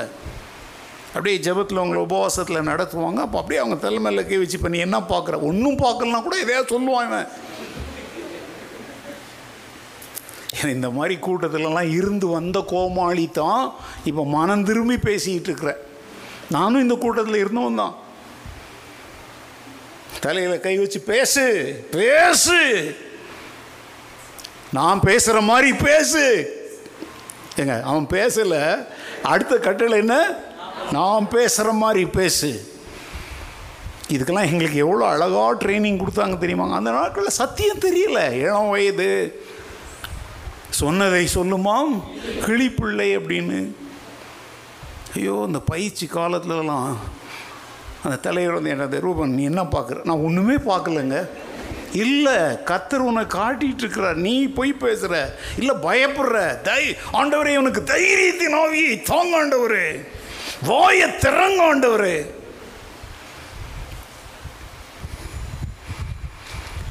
அதெல்லாம் நான் சொல்லிட்டு போனேன்னாக்க பெரிய கூத்து நாவல் கதை மாதிரி இருக்குங்க. ஏன் கூட ஒருத்தர் இருந்தார், அவரும் ஒரு தலைவர் தான். அவர் போய் இதே மாதிரி அவர் வண்டலூருங்கிற இடத்துல போய்ட்டு ஒரு கேம்ப் நடத்திட்டுருக்குறோம். அதில் வந்து அவர் இப்படி பேசுகிற, தலைமையில வச்சு பேசு, கற்றுத்தர்ற வார்த்தைகளை பேசு. இவர் ஸ்தோத்திரம் ஹல்லேலூயா, ஏய் அது இல்லை, அது தமிழ் இல்லையா, அந்நிய பாஷையில் பேசு. அவர் வந்து எனக்கு வரமாட்டேங்குது, ஏய் கத்தர் தர்றாரு பேசு, வாயை நீ திற. அவர் வாயை திறக்கிறார், ஹல்லேலூயா ஆமென் ஏசுப்பா ஸ்தோத்திரம் ஸ்தோத்திரம் கத்துறார். இவர் கோபம் தலை மேலே ஒரு அடி, ஒரு அடி அடிச்சாருங்க. அடிச்சுட்டு உனக்கு அந்நிய பாசையும் வராது, ஒன்று வராது, போ நாசமாண்டு வந்துட்டார். ஏங்க, இதெல்லாம் புதிய உடன்படிக்கையினுடைய கூத்துக்கள். கூடுமானால் ஜாக்கிரதை. நான் எப்பவும் சொல்கிறேங்க, நற்செய்தி பணியில் ஈடுபட மறுக்கிற. நற்செய்தி பணினா என்ன? அதான் மிஷினரி பணின்னு சொல்கிறான். அந்த மிஷினரிங்கிறது சில தப்பாக புரிஞ்சிக்கிட்டு இருக்கிறாங்க. இங்கேருந்து எங்கே போகணும், பீகாருக்கு போகணும், இங்கேருந்து ராஜஸ்தான் போகணும். அதுக்குரிய அந்த கிராஸ் கல்ச்சுரல் இவாஞ்சலிசம் மினிஸ்ட்ரி அதற்குரிய தாழ்ந்து பெற்றவங்க அங்கே போவாங்க. உன் பக்கத்து வீடு உன்னுடைய மிஷினரி பணித்தளம். நீ குடியிருக்கிற தெரு, இப்போ புதுசாக ஒரு வீடு போயிருக்கிறன்னா அந்த தெரு தான் உன் பணித்தளம். நீ இருக்கிற இடத்துல முதல்ல லைட்டாக இரு, வெளிச்சமாக இரு, உப்பாக இரு.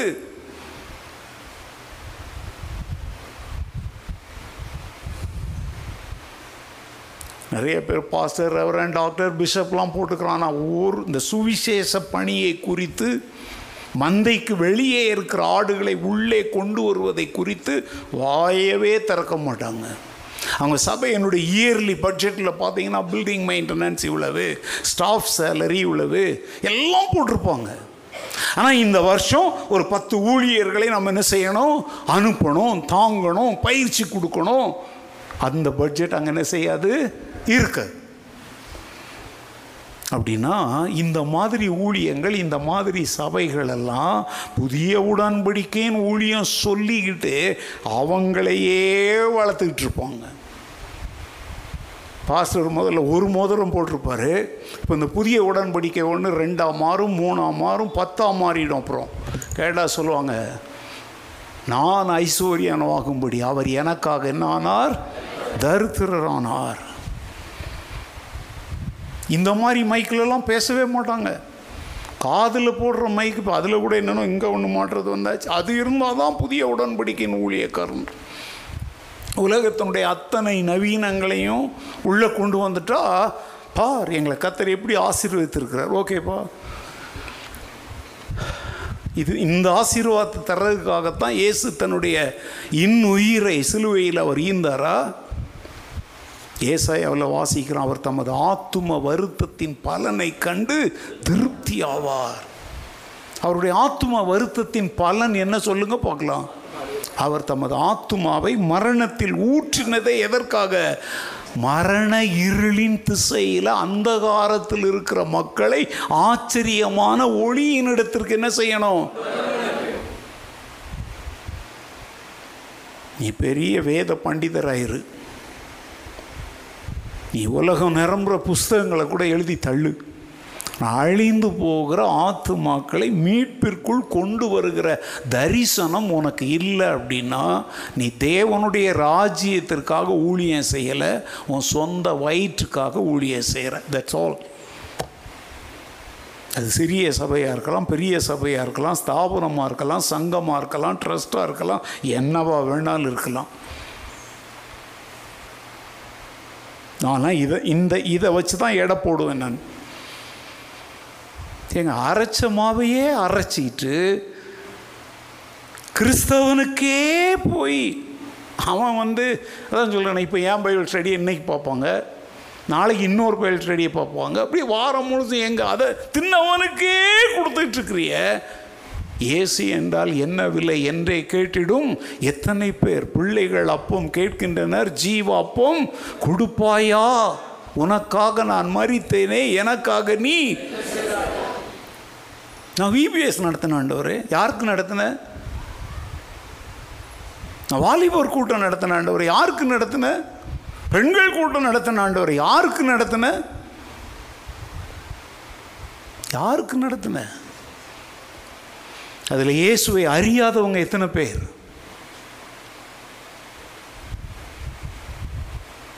எண்ணம், ஏக்கம், நினைவு, இதய துடிப்பு எல்லாமே இயேசுவை ஜனங்கள் தன் பக்கத்திலேயே பிடிச்சி வைக்க விரும்புகிறாங்க. ஆண்டவர் சொல்கிறாரு, இல்லை சாரி என்னை விடுங்க, இந்த தொழுவத்தில் இல்லாத நீங்கள்லாம் தொழுவத்துக்குள்ளே வந்துட்டீங்க, இன்னும் தொழுவத்திற்குள் வராத வேறே ஆடுகளும் எனக்கு உண்டு, அவைகளையும் நான் என்ன செய்யணும்?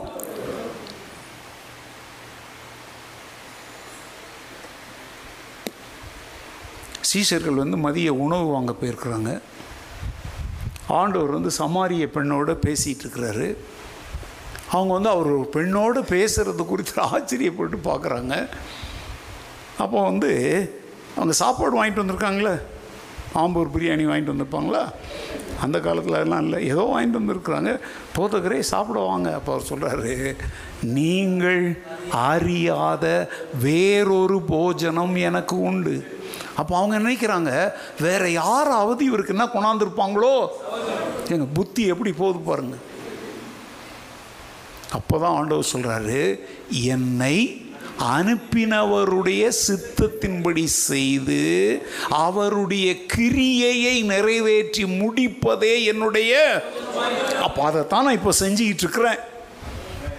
பாவ படுகுழியில் வீழ்ந்து நம்பிக்கையற்று ஜீவ தண்ணீர்னா என்னன்னு தெரியாமல் அவர்கிட்டே கேட்குற, ஆண்டவரே இனிமேல் எனக்கு தாகமே உண்டாகாத படிக்கும், நான் இந்த மாதிரி அவமானப்பட்டு கூனி குறுகி ஆட்கள் தண்ணி எடுக்க வராத நேரத்தில் நான் தண்ணி எடுக்க வர வேண்டிய அவசியம் இல்லாத படிக்கு அந்த தண்ணீரை எனக்கு என்ன செய்யணும்?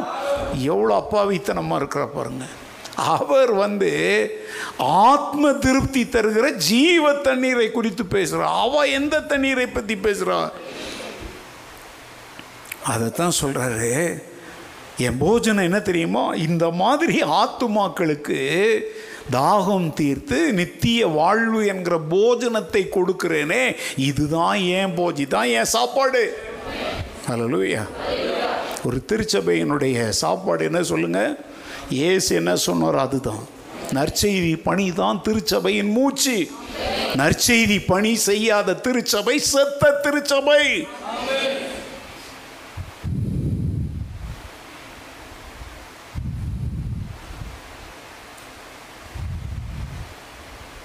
இதை உலகமெங்கும் உள்ள ஊழியர்கள், குறிப்பாக திருச்சபை போதகர்கள் இந்த வார்த்தைகளை கேட்டு உணர்வடைந்தால் நலமாயிருக்கும். இதெல்லாம் பாஸ்டர் செமினார், என்ன கூட கூப்பிட்றாங்க, வர மாதத்துலேருந்து ரெண்டு இதை கூப்பிட்டாங்க. இப்போ உடல்நல சரியினால் போக முடியல. ஜூன் மாதத்தில் ஒரு போதகர் செமினாரில் பேசுகிறேன். பாருங்கள், இந்த பாஸ்டர்ஸ் எல்லாம் செமினார் செமினார் செமினார் செமினார்னே காலத்தை என்ன செய்யணும். அதுலேயும் தமிழ்நாட்டிலலாம் எப்படின்னா போக்குவரத்து செலவு கொடுக்கணும், சாப்பாடா எந்த ஊர் பிரியாணி பிரியாணி தான். அதுலேயும் முந்திலாம் வந்து சிக்கன் பிரியாணி, இப்போ என்ன பிரியாணி, மட்டன் பிரியாணி. ஏன்ட்ட டிமாண்ட் பண்ணுறாங்கங்க, ஐயா இவ்வளோ பேர் வருவாங்க, அவங்களுக்கு போக்குவரத்து செலவு, மட்டன் பிரியாணி, அப்புறம் வந்து என்ன செய்ய அவங்களுக்கு ஒரு கிஃப்ட். வெக்கமே இல்லாமல் கேட்குறாங்கங்க. நான் வந்துங்க பாருங்கள், ஒருத்தங்க அப்படி சொன்னாங்க. நான் சொன்னேன், நான் வந்து ஒரு புத்தக பிரியன். நான் இப்போ கூட நிறைய ஊழியக்காரங்களுக்கெலாம் நான் புஸ்தகங்கள்லாம் ஆர்டர் பண்ணுறேன். இப்போ அதெல்லாம் உங்களுக்கு யாருக்கும் தெரியாது. சில புஸ்தகங்கள்லாம் சிலருக்கு எங்கே கிடைக்கும், எங்கே வாங்கணும்னு கூட தெரியாது. சில போதகர்கள், பர்டிகுலராக போதகர்கள், அவங்களுக்கெலாம் நான் என்ன செய்கிறேன்னா சென்னையில் இருக்கிற சில புஸ்தக சாலையில் அவங்க அட்ரஸை கொடுத்துட்டு பணத்தை அவங்களுக்கு அனுப்பிட்டு, இவங்களுக்கு இந்த புஸ்தகத்தை அனுப்புங்க அப்படின்னு இப்போ கூட நான் செஞ்சுக்கிட்டு இருக்கிறேன். அப்போ அவங்கக்கிட்ட நான் கேட்டேன், பைபிள் கமெண்ட்ரின்னு சொல்கிறோம் இல்லையா, அந்த நாட்கள் வந்து வாரன் விஎஸ்பி அப்படிங்கிற ஒரு மாபெரும் தேவம், அதுக்கு வந்து பி சீரீஸ் அப்படின்னு சொல்லுவாங்க. அது வந்து ஒரு புதிய ஏற்பாட்டு புஸ்தகங்கள் அத்தனைக்குரிய விளக்க உரை. நான் சொன்னேன், வருகிற அதெல்லாம் விலை ரொம்ப அதிகம். வருகிற அவ்வளோ ஊழியக்காரங்களுக்கும் நான் அந்த கமெண்ட்ரி செட் வாங்கி கொடுக்கணும். பாஸ்டர் அதெல்லாம் வாங்க மாட்டாங்க பாஸ்டர். அப்போ என்ன வாங்கி கொடுக்கணும், கிஃப்ட் வாங்கி கொடுக்கணுமா? ஆனால் அவங்க வேத அறிவை பெருக்கி வளர்த்து, ஏங்க ஒரு கர்ப்பஸ்திரீ அவள் நல்ல ஆகாரம் சத்துள்ள உணவை சாப்பிட்டா தான் அவள் வயிற்றில் வளருகிற பிள்ளையும் எப்படி வளரும்? இவங்களுக்கு பைபிள் கமெண்ட்ரி வேண்டாமா? என்ன வேணுமா? கிஃப்ட்டு வேணுமா? என்ன கிஃப்ட்டு? ஒரு சவப்பெட்டி வாங்கி கொடுக்கலாமா? படுத்துக்கோ, தினந்தோறும் அதில் ராத்திரி போய் படுத்துக்கிட்டு அந்த நாளுக்கு ரெடி ஆகுன்னு எல்லாருக்கும் ஒரு சவப்பெட்டி வாங்கி. எனக்கு இப்படி தாங்க கோபம் வரும். இதுக்கு பேர் தான் டென்ஷன் பாஸ்டர்னு நான் ஒரு பெரிய டைட்டில் வாங்கி. எனக்கு அப்போஸ்தலர்லாம் கிடையாது, ஒன்றும் கிடையாது. பேர் என்ன பேர் எனக்கு? ஏங்க இதுக்கெல்லாம் அன்றைக்கி டாக்டர் என்ற ஆலோசனை சொல்லிக்கிட்டே இருக்காங்க. ஒரு அவர் பேசிவிட்டு என்னை பார்த்தா தெரியுது அவங்களுக்கு, நீங்கள் என்னவா இருந்து ரிட்டையர்ட் ஆனீங்க சார் அப்படின்னு கேட்குறாங்க. நான் சொன்னேன், எனக்கு ரிட்டையர்மெண்ட்டே இல்லை அப்படின்னா. நான் சொன்னேன், நான் ஒரு சர்ச் ப்ரீஸ்ட். ஐயோ சாரி பண்ணிச்சுடுங்க, நான் இவ்வளோ நேரம் உங்கள்கிட்ட பேசி உங்கள் நேரத்தை என்ன பண்ணிட்டேன், வீணாக்கிட்டேன். ஏன்னா நீங்களே மற்றவங்களுக்கு கவுன்சில் பண்ணுறீங்க, நான் பாஸ்டர்னு தெரியாமல் இவ்வளோ நேரம் உங்கள்கிட்ட பேசிட்டேன்னு ஒரு டாக்டர் நடுங்கிறாங்க. அதுக்காக நான் டாக்டரை விட பெரிய கில்லாடின்னா நான் சொல்ல, ஒரு டாக்டர் என்ன நினைக்கிறாங்க தெரியுதாங்க, ஒரு பாஸ்டர் அவரே யார் விழுந்து கிடக்கிறவங்கள என்ன செய்கிற ஒரு டென்ஷன், அதாவது ரொம்ப டென்ஷன்லாம் ஆகக்கூடாதுங்கிறத பற்றி என்கிட்ட பேசுகிறாங்க. ஏங்க உங்களை மாதிரி பிலீவர்ஸ்லாம் வச்சுருந்தா டென்ஷன் வராமல் அப்புறம் என்ன வரும்? ஒரு சிரிப்பு சொன்னாலும் சிரிக்க மாட்டீங்க, அழுதாலும் அழமாட்டீங்க, ஒரு வசனம் சொன்னாலும் அதை பேச, அப்புறம் என்ன தான் வரும்? டென்ஷன் தான் வரும். நான் சொல்கிற டென்ஷன் என்ன தெரியுமாங்க, நல்ல எங்கள் டென்ஷன்லாம் நீங்கள் நினைக்கிறபடிலாம் என்னத்தை உண்போம் என்னத்தை குடிப்போம் அந்த டென்ஷன்லாம் கிடையாது. அதை டென்ஷன் எடுக்கிற ஊழியத்துக்கே லாயக்கு இல்லாதவன். என் பிள்ளைங்களை வருங்காலத்தில் எப்படி படிக்க வைப்பேன், என் பிள்ளைங்களுக்கு யார் கல்யாணம் பண்ணி வைப்பாங்க, சாகுற காலத்தில் நமக்கு யார் சோறு போடுவாங்க நினைக்கிறவன் இப்போவே பைபிளை வச்சுட்டு போயிடணும். அது ஒரு டென்ஷன் நிறைய பேருக்கு. ஆண்டவரே என்னத்தை உண்போம் என்னத்தை குடிப்போம் என்று என்ன செய்யாதீங்க. அந்த கவலை தாங்க டென்ஷனுடைய இன்னொரு இங்கிலீஷ் வார்த்தை. ஒரின்றீங்க, அது இன்னொரு விதத்தில் டென்ஷன் தான். நான்லாம் சொல்கிறேங்க அதெல்லாம் எங்களுக்கு இல்லை. இயேசு தேவாலயத்துக்கு போகிறாரு, பிதாவின் வீட்டை அவனுங்க என்ன ஆக்கி வச்சுருக்குறாங்க, அந்த இடத்துல இயேசு ஒரு சவுக்கை கையில் எடுத்து விளாசினார் பார்த்தீங்களா. அப்போ டென்ஷன் தானே. அப்போ என் ரட்சகரே டென்ஷன் ரட்சகர். ஏசு அடிக்கலாம், ஏங்க அடினா தான் ரத்தம் வரும்படி சாதா பிச்சுக்கிட்டு வரும்படிலாம் அடிக்கலைங்க. தன்னுடைய அதிருப்தியை அந்த இடத்துல என்ன செய்கிறாரு, அதுதான் அவருடைய டென்ஷன் அந்த இடத்துல. இப்போ என்னை டென்ஷன் பாஸ்டர்னு சொல்லி ரொம்ப நக்கல் பண்ணிக்கிட்டு இருக்கிறீங்களே, உங்களுக்கெல்லாம் நான் சொல்கிறேன், இயேசு என்ன டென்ஷன் போட்டாரோ அந்த டென்ஷன் தான் நானும் போடுறேன். அவ்வளோதான். நீ காணிக்க கொடுக்கலன்னு டென்ஷன் பண்ணுறேன்னா நான் பிச்சைக்காரன். நீ காணிக்க கொடுத்தா கூட, கொடுக்கலன்னா போ.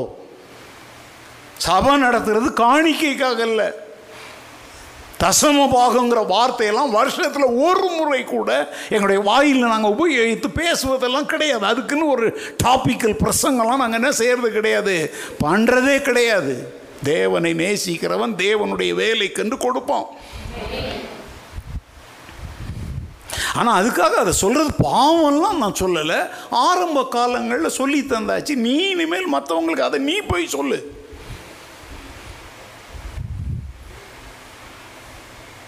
இதெல்லாம் நிறைய பாஸ்டர்ஸ்க்கு வந்து சபையார் காணிக்கை கொடுக்கல அப்படின்னா அவருக்கு டென்ஷன் வருது. போன வாரம் வந்த காணிக்கை அடுத்த வாரம் சபையில் சொல்கிறார். நான் உருவாக்கின சில கேஸுங்களே இப்படி சொல்லுதுங்க. எனக்கே வெக்கமாக இருக்குது. அவனுக்கெல்லாம் ஒரு கண்டிஷன் போட்டு மேல் பாஸ் ரூபன் என்னை உருவாக்குனார்னு சொல்லி என் மானத்தை எடுக்காதன்னு சொல்லணும்னு நினைக்கிறேன்.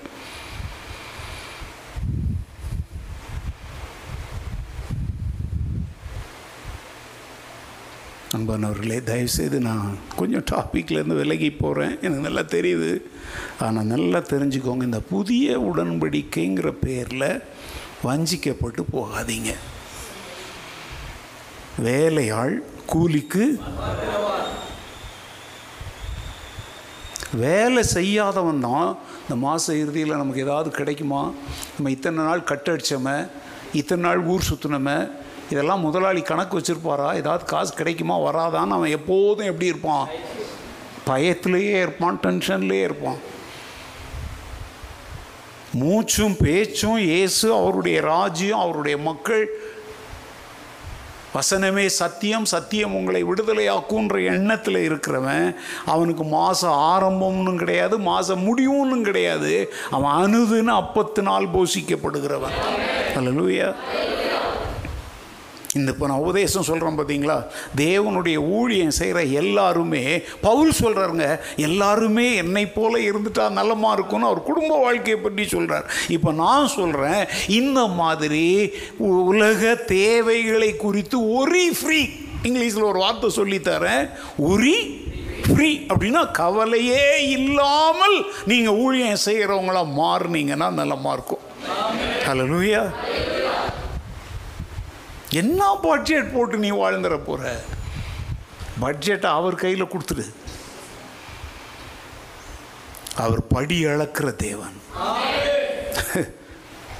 சங்கீதக்காரன் சொல்கிறான், சமுத்திரத்தில் உள்ள திமிங்கலங்கள் முதலானவைகள் நீர் கையை திறந்து கொடுத்தா ஆண் வாங்கிக்கும், நீர் கையை திறந்து கொடுக்கலன்னா அது வாயை மூடிட்டு சாவுன்ற அர்த்தத்தில் சங்கீதக்காரன் சொல்கிறான்.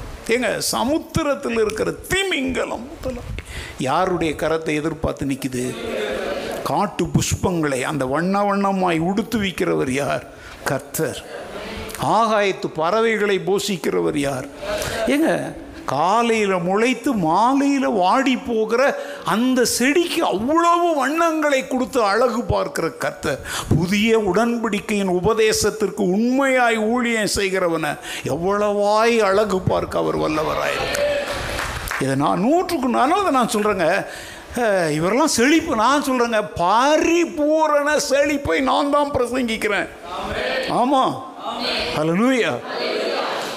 உங்கள் பாஸ்டர்லாம் செழிப்பாக. இப்போ நான் என்ன சொல்கிறேன்னா, பட்ஜெட்டே வேண்டாம், ஒரே ஃப்ரீ ஆயிருன்னா இதை விட என்ன செழிப்பான உபதேசம் உனக்கு தேவை? மாசத்தினுடைய முதல் வாரம் 2வது வாரம்லாம் கிடையாது, எல்லா நாளுமே உன் பாத்திரம் நிரம்பி வழியுன்னு சொல்கிறேன்னு. இதை விட உனக்கு என்ன செழிப்பான உபதேசம் தேவை? ஹல்லேலூயா. நான் சொல்கிறேங்க, இயேசு கிறிஸ்துவுக்குள் புதிய உடன்படிக்கைக்குள் வாழ்கிறவனுக்கு இம்மைக்குரிய ஆசீர்வாதங்களையும் மறுமையிலே நித்திய ஜீவனையும் தேவன். இதெல்லாம் நம்ம ஏற்கனவே படிச்சிட்டோம் இந்த மீட்பின் சத்தியங்களில். அப்படின்னா இம்மைக்குரிய ஆசீர்வாதங்களையும் கர்த்தர் தருகிறார். அதை இல்லைன்னு சொன்னாக்க தனிமையிலும் வறுமையிலும் லாசரு போன்று இன்னைக்கு இந்த பாட்டு நிறைய நான் சொல்கிறேன், அதெல்லாம் அப்படி லாசர் மாதிரி சுரிஞ்சிக்கிட்டு உட்காந்துருக்கணுன்றதெல்லாம் புதிய உடன்படிக்கையின் உபதேசம் அல்ல. உபத்திரவங்கள் பாடுகள்லாம் இருக்குங்க, அதெல்லாம் வாழ்க்கையே அப்படி தான் இருக்கும்னு நினச்சிடாதீங்க. விசுவாச சோதனைகள்னு ஒன்று உண்டு. இப்போல்லாம் பரீட்சை வைக்கிறாங்களே, படித்த பசங்களுக்கெல்லாம் இவங்களாம் என்ன நினைக்கிறாங்க, நம்ம தான் நல்லா படித்தோமே, ஒழுங்காக கிளாஸுக்கு போனோமே, ப்ராஜெக்ட்லாம் பண்ணோமே, எதுக்கு இப்படி போட்டு எக்ஸாம், அதில் தான் போவோம் உண்மையான லட்சணம் வெளியே தெரியும். கர்த்தர் நீதிமானை என்ன செய்கிறார், சோதனைக்குள்ளாக்குகிறார். இல்லை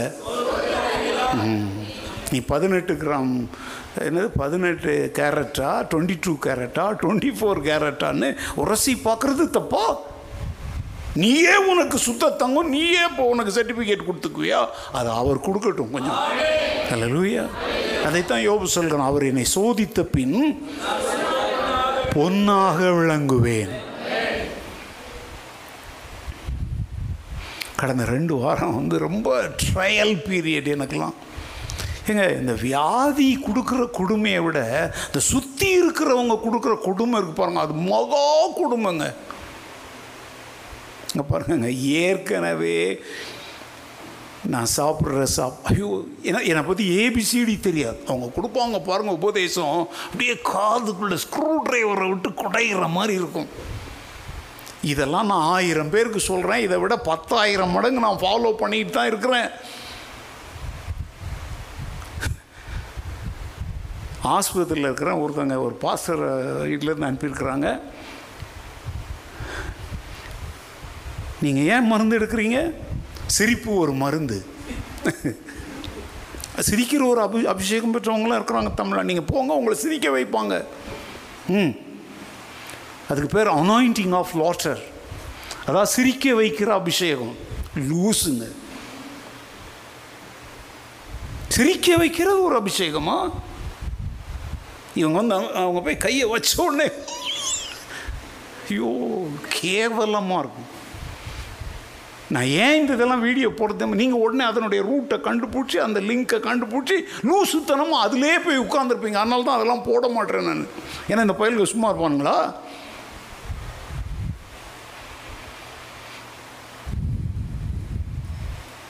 அப்புறம் எழுதியிருக்காங்க என்னது என்னன்னு சிரிப்பூ, அந்த பூவான் அப்போ மலருமா முகம். ஆஸ்பத்திரியில் நான் ஆஸ்பத்திரியில் வாடிக்கிட்டு இருந்தேன், நீ பார்த்தியா, யாராவது உனக்கு வீடியோ எடுத்து போட்டாங்களா? அதில் 17 பாயிண்ட் எழுதி எனக்கு கோபம் வந்துருச்சு. பாருங்கள், நான் வியாதியாக இருக்கிறேன், கர்த்தர் என்ன அனுமதிச்சிருக்கிறார். அந்தோன்ராஜி ஜோடு ஜிம்மு தான் கொண்டு போய் என்னை ஆஸ்பத்திரிக்குள்ளே தள்ளி விட்டாங்க, அவங்க தான் என்னை புஷ் பண்ணி உள்ளே அமுக்கி வச்சுட்டாங்க. ஆனால் கர்த்தர் அனுமதிக்காமல் அவங்க செஞ்சுருப்பாங்க, ஏன்னா அவங்களே அங்கே உள்ளே வர முடியாது. நான் அங்கே உள்ளே போனோடனே, ஆண்டவரே இங்கே எதுக்காக கொண்டாந்தீங்களோ, உங்கள் நோக்கம் நிறைவேறட்டும், நான் ஜெபம், பைபிள் இல்லை, ஒன்றும் இல்லை, ஃபோன் இல்லை, ஒன்றும் கிடையாது, நானும் கர்த்தரும் மாத்திரம். என் ட்ரெஸ்ஸை கூட கலத்திக்கிட்டு அவங்க ட்ரெஸ்ஸை கொடுத்துருக்காங்க. அப்போ நான் கேட்குறேன், கர்த்தர் நோக்கம் இல்லாமல் செஞ்சுருப்பாரா? இல்லை இல்லை, நான் சும்மா சிந்திச்சு கேட்குறேன், சும்மா தானே இருக்கணும். வெளியே வந்ததுக்கப்புறம் ஃபோனே 3-4 நாள் கழித்து தான் வருது. சரி, வீடு கூட்டிகிட்டு வரும்போது தான் ஜிம்மு என் கையில் ஃபோனே கொடுத்தாங்க. ஃபோனை திறந்தா அதில் இப்படி அனுப்பியிருக்காங்க, இது எப்படி தெரியுமாங்க, நக்கலோ நக்கல். எங்க எனக்கு சிரிக்க தெரியாதா? அதில் 17 பாயிண்ட் எழுதியிருக்காங்க, அத்தனை என்ன தெரியுமாங்க, அந்த உலக தத்துவங்கள். எனக்கு ரொம்ப கோபம் வந்த உடனே நான் சொன்னேங்க, பாருங்கள், இதே காரியங்களை நான் 10,000 பேருக்கு சொல்லியிருக்கிறேன், சார்மலாக கவுன்சிலிங் பண்ணும்போது சொல்ல தான் செய்கிறோம். கர்த்தருக்குள் மகிழ்ச்சியாக இருப்பதே உங்கள் பலன், கர்த்தருக்குள் எப்பொழுதும். ஒருத்தன் வியாதியாக இருக்கும்போது, ஐயா உங்களுக்காக ஜெபிக்கிறோம், உங்களுடைய விசுவாசம் தடுமாறாதபடி கர்த்தருக்குள்ளே பலனாக இருங்க, நீங்கள் கர்த்தரால் தெரிந்து கொள்ளப்பட்ட ஒரு தேவ மனிதன், கர்த்தர் உங்களுக்கு இதை அனுமதித்திருக்கிறாருன்னா அதில் அவர் ஏதோ ஒரு நோக்கம் வைத்திருப்போம் அப்படின்னு சொல்லி என்ன செய்யுங்க. இல்லை ஒன்றும் எழுத தெரியலையா, உங்களுக்காக ஜெபிக்கிறோன்னு ஒரு வார்த்தையை சொல்லிட்டு விட்டுறணும். இந்த மாதிரி ஃபிலாசபியெல்லாம் அனுப்பி ஒருத்தனுக்கு என்ன செய்யக்கூடாது, தொந்தரவு கொடுக்கக்கூடாதுன்னு நான் எழுதி விட்டேன். டென்ஷன் தானே அது, யோபுக்கிட்ட கூட இப்படி ஆறுதல் சொல்ல நிறைய பேர் போனாங்க அவன் நண்பர்கள். போயிட்டு அறுக்கிறானுங்க பாருங்கள், பிளேடு போடுறானுங்க பாருங்கள், எத்தனை அதிகாரத்தில் அங்கே போடு, பின்னும் எலிக்கு பிரதியுத்திரமாக, பின்னும் இவன் பிரதியுத்திரமாக. ஒரு இடத்துல அவனால் தாங்கவே முடியலைங்க யோபுவால். ஏய், நீங்களாம் கொஞ்சம் சும்மா இருக்கிறீங்களா? நீங்கள்லாம் காரியத்துக்கு உதவாத வைத்தியர்கள். நான் சொல்கிறான், நீங்கள் வைத்தியர் மாதிரி பேசுகிறீங்க, ஆனால் உங்களால் 5 பைசாவுக்கு. அவனுங்கெல்லாம் என்ன சொல்கிறான் தெரியுமா? நீ இப்படி பாவம் செஞ்சுருப்ப, நீ அப்படி செஞ்சுருப்ப. ஏங்க, அவன் ஒன்றும் செய்யலை, அவன் கர்த்தரை தான் பின்பற்றினான். இங்கே நடக்கிறது கர்த்தருக்கும் சாத்தானுக்குள்ள ஒரு யுத்தம். அதில் ஒரு கருவியாக யாரை பயன்படுத்துகிறாங்க? ஒரு டெஸ்ட் டியூப்பில் ஒன்று போடுற மாதிரி இப்போ யோபுவை கர்த்தர் பயன்படுத்த, அது தெரியாமல். இவங்கெல்லாம் ஃபிலாசபர்ஸ். யோபு புஸ்தகம் வந்து ஒரு ஃபிலாசபி புக்குங்க. கல்கட்டா யூனிவர்சிட்டியில் த புக் ஆஃப் ஜோப் அது வந்து ஒரு பாட புஸ்தகமாக வச்சுருக்காங்க. You know that philosophy, MA ஃபிலாசபிலாம் படிக்கிறாங்க இல்லையா, அவங்களுக்கு யோபு புஸ்தகத்தை ஃபிலாசபிக்காக அவங்க என்ன வச்சுருக்குறாங்க? பாட புஸ்தகமாக வச்சுருக்குறாங்க. யோபு புஸ்தகத்தில் சிருஷ்டிப்பு எல்லாமே அங்கே இருக்குது, விஞ்ஞானம் சகலமும் அது உள்ளே இருக்குங்க. இவங்க வந்து இங்கே ஃபிலாசபி அங்கே யார்கிட்ட பேசிகிட்டு இருக்கிறாங்க? இப்போ இந்த நிலைமையில் அவன் உட்கார்ந்துருந்தா கூட யார் கரத்தில் தான் இருக்கிறாங்க? ஹலோ, இன்னைக்கு காலையில் என் நண்பர் ஒருத்தர் வந்து ஃபேஸ்புக்கில் எழுதியிருந்தார், என் சிறகுகள் வெட்டப்பட்டாலும் நான் கவலைப்படேன், கர்த்தர் என்னை தூக்கி சுமப்பார் அப்படின்னு எழுதியிருக்கிறார். நல்லா இருக்கா? நல்லா இல்லையா? உடனே ஒருத்தர் கேட்குறாரு, உங்கள் சிறகுகள் வெட்ட போட்டுருச்சுன்னா அப்போ இனிமேல் இந்த பாட்டை எப்படி பாடுவீங்க? என்ன பாட்டு தெரியுமா? உங்கள் பிரசன்னத்தில் சிறகில்லாமல், தெரியாதா, பறக்கிறேன். அவர் கேட்குறாரு, சிறகுகள் வெட்டப்பட்டால் அவர் பிரசன்னத்தில் எப்படி பறப்பீங்க? எனக்கு கோபம். ஜோ, அவர் என்ன எழுதியிருக்கிறாரு? சிறகுகள் வெட்டப்பட்டாலும் கர்த்தர் என்ன செய்யணும், அதை நீங்கள் பார்க்கலையா அப்படின்னோடனே சும்மா ஜோக்குக்கு எழுதுகிறோம் பார்த்துன்றான். நான் ஒன்று சொல்கிறேங்க, சிறகுகள் வெட்டப்பட்டாலும் இனிமேல் நீ பறக்க முடியாதடா, செத்து தொலன் விடுற ஆண்டவரை நான் ஆராதிக்கலை, நான் போகும் பாதையை அவர் அறிவார், எனக்கு குறித்திருக்கிறதை அவர் நிறைவேற்றுவார். ஹல்லேலூயா! என் மீட்பர், நான் அவரை காண்பேன், அந்நிய கண்கள் அல்ல என். இதாங்க உடன்படிக்கையை பெற்ற மனிதனுடைய வார்த்தைகள். மீட்கப்பட்ட ஜனங்கள்லாம் என்ன சும்மா அப்படி தெருல போகிற குப்பை பொறுக்கிற மக்கள் நினச்சிங்களா? ராஜரீக ஆசாரிய கூட்டம்.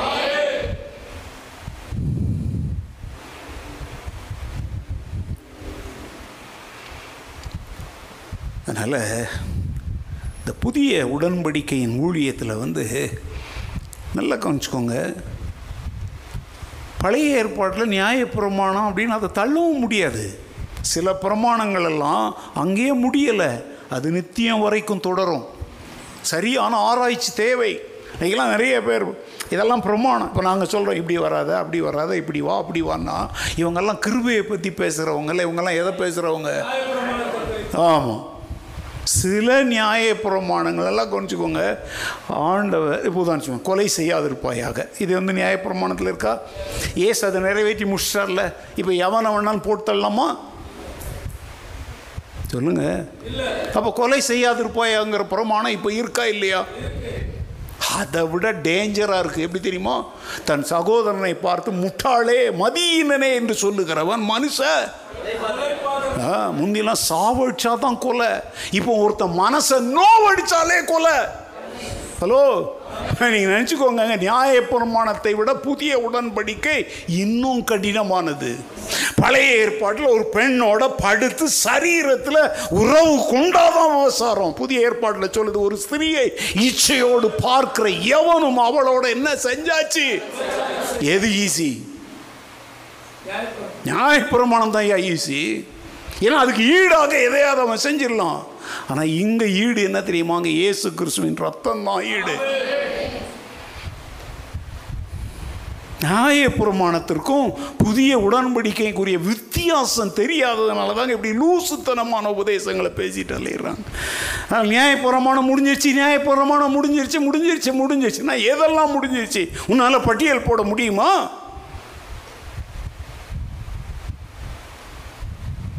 சிலர் வந்து நியாயப்பிரமாணம்னா அந்த 10 கற்பனை இருக்குது தெரியுமோ, இதுதான் நியாயப்பிரமாணம் நிறைய பேர் பிடிச்சிட்டு இருக்கிறாங்க. 10 கமாண்ட்மெண்ட்ஸ். ஏங்க 10 கமாண்ட்மெண்ட்ஸ் வந்து ஒரு புஸ்தகத்தில் புதான்னு பாருங்கங்க. நீங்களாம் பைபிள் படிச்சிருக்கீங்களா? Yes or no? முழு பைபிளையும் படிச்சிருக்கீங்களா?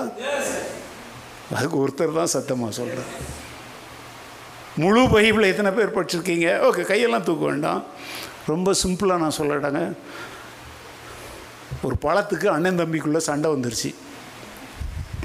உடனே அப்பா அம்மாவுக்கு இந்த சண்டை எப்படி தீக்கிறதுன்னு தெரில. சரிரா, இந்த பழம் யாருக்கு தெரியுமா? எவன் வேகமாக இந்த உலகத்தை ஒரு சுற்றிட்டு வரானோ அவனுக்கு அப்படின்னு சொல்லிட்டாங்க. ஒருத்தன் என்ன பண்ணானோ, அப்பா அம்மா சொன்ன உடனே வீறு கொண்டு எழுந்து என்ன பண்ணான்? இன்னொருத்தன் என்ன பண்ணான்?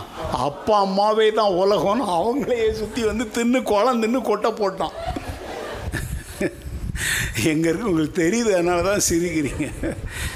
உண்மை தானே கதை, அதெல்லாம் கதையோ என்னவோங்க நாம் கேட்காது, சும்மா சொல்கிறேன்.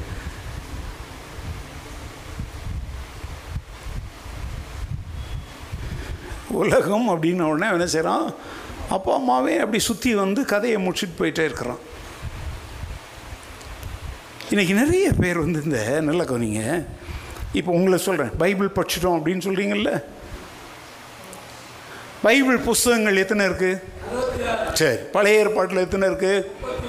பரவாயில்லையே, கொஞ்சம் தப்பு இல்லாமல் சொல்கிறீங்களே. புதிய ஏற்பாட்டில் எத்தனை இருக்குது? அப்படிங்கப்பா, ஆ சொல்லுங்கள் பார்க்கலாம். எந்திரிச்சுன்னு 66 புஸ்தகத்தையும் தப்பே இல்லாமல் சொல்லுங்கள். யாராவது ஒருத்தர் காக்கா குருவி கூட எந்திரிக்க மாட்டேங்க. தப்பாயிடுமா? அப்போ படித்தோன்னு சொல்கிறீங்க, அது எப்படி தப்பாயிடும் படிச்சிங்கன்னா? இப்போ தெரியுதா? நீங்கள் வாயிலே மாவாட்டி வாயிலே தோசை சுட்டு வாயிலே சாப்பிட்றவங்கன்னு இப்போ நிரூபிச்சிட்டிங்களா? ஒருத்தருக்கு கூட கட்சில் எழுந்துட்டு அதுக்குலாம் கற்றுக் கொடுக்குறோங்க. ஈஸியாக கற்றுக்கணும். முதல்ல வந்து 5 ஆகமங்கள். என்னது?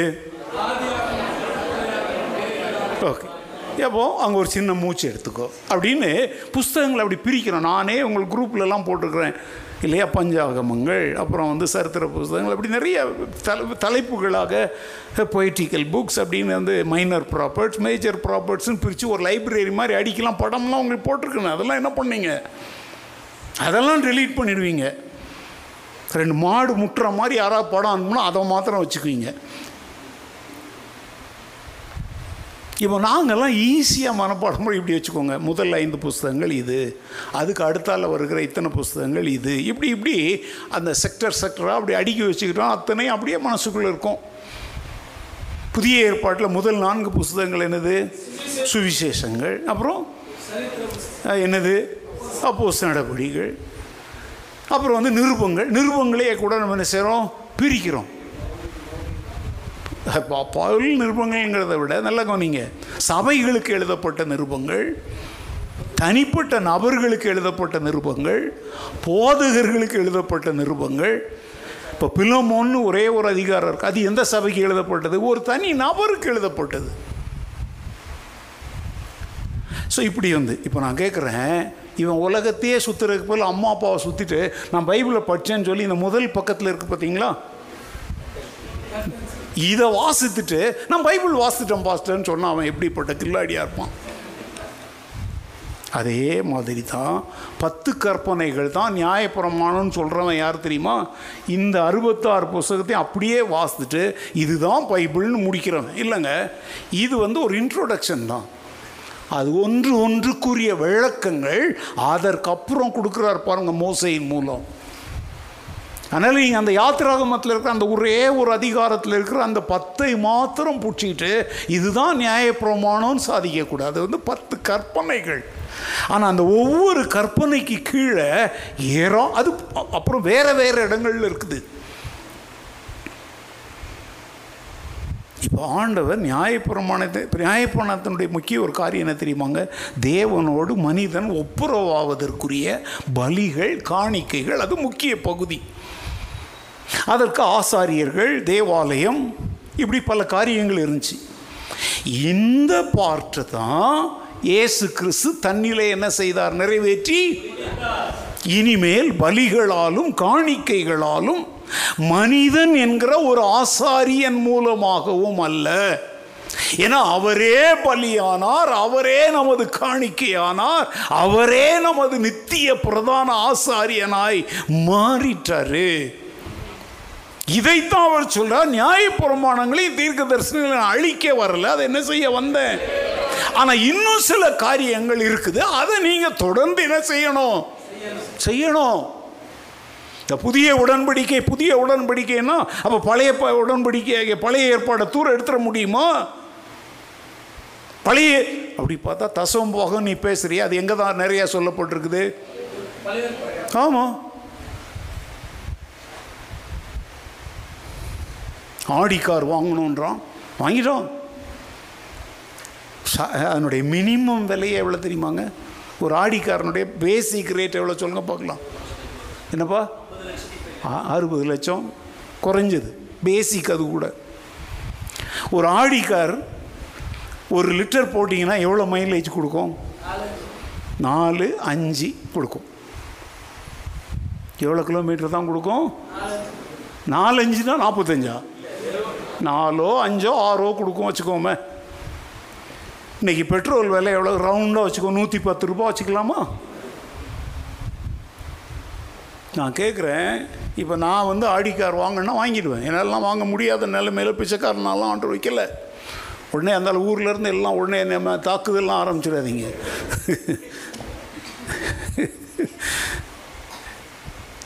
ஏன் இப்போ இருக்கிற காரில் போனால் உட்கார முடியாதா? ஆடி காரில் என்ன ஆடிக்கிட்டே போகிறோம்? சொல்கிறோம் ஆடி கார் வச்சுக்கிட்டு. அதான் நுணலும் தன் வாயால் கெடுன்னுவாங்கள்ல, அது மாதிரி எங்கள் ரேஞ்சே வேறு. இனிமேலாம் ஊழியக்காரங்க காரில் வர மாட்டாங்க, இதில் தான் வருவாங்க, ஜெட்டில் தான் வருவாங்களாம். ஏன் ஹெலிகாப்டரில் வர மாட்டாங்களோ? இவங்கெல்லாம் என்ன செய்கிறாங்க தெரியுமாங்க? உங்களை போன்றவங்களை மதிமயக்கிறாங்க. இம்மைக்குரியவைகளையே பார்க்கும்படி உங்களுடைய கண்களை திசை திருப்புறாங்க. அப்படின்னா ஒரு பய வேலைக்கு போக மாட்டான், எல்லாவனும் ஊழியக்காரனால தான். பாருங்கள் இப்போ எல்லாவனும் பாட்டு, இந்த யூடியூப்னு ஒன்று வந்ததுக்கப்புறம் எவனாலும் சரி பாட்டை போடுறது. அவன் நினச்சிக்கிறான், இவனை மாதிரி டர் மாதிரி நம்மளும் வந்துடுவோம், நம்மளும் ஆடிக்கார் வாங்கிடலாம், நம்மளும் செட்டு வாங்கிடலான்னு இன்னைக்கு நிறைய விசுவாசிங்க எழும்பிகிட்டு இருக்கிறாங்க. இது மக்கள் என்ன செய்கிறது? அதிலும் குறிப்பாக பாருங்க, அந்த கொரோனா வந்து தொலைச்சிது பாருங்கள். அவன் இந்த ஆன்லைனில் பூந்துட்டு இப்போ வெளியே வரமாட்டான், கொரோனா ஓடி போயிடுச்சு. இப்போ இந்த ஆன்லைன்கிற கொரோனா இவங்களை விட மாட்டேங்குது. இன்றைக்கி கூட பாருங்கள், நிறைய சேர் காலி கிடக்குது. ஏன்னா ஆன்லைன் கொரோனாவில் நிறைய பேர் மாட்டிக்கிட்டு உட்காந்துருக்குறாங்க. நாங்கள் ஆன்லைனில் பார்த்துக்குறோம். இதெல்லாம் இந்த புது யுகம், நியூ ஏஜ் மூமெண்ட்னு ஒன்று இருக்குது. அதெல்லாம் தியாலஜிலாம் நாங்கள் பிரிப்போம், இவங்கெல்லாம் இந்த குழு இந்த குழு அப்படின்னு சொல்லி. பைபிளில் இல்லை. அதாவது இந்த நியூ ஏஜ் மூமெண்ட்டுங்கிறது என்ன தெரியுமாங்க? நித்தியத்தை நோக்கி கையை காட்டாமல் இம்மைக்குரியவைகள் மேலேயே கைகளை காட்டுறதுக்கு பேர் தான் என்னது? புது யுக உபதேசம். இயேசுவை நம்புனா உனக்கு அப்படி கிடைக்கும், இயேசுவை நம்புனா இப்படி கிடைக்கும், இயேசுவை நம்புனா உனக்கு இது கிடைக்கும். ஓகே, நேரம் ஆகுது, வீட்டுக்கு போகலாம்.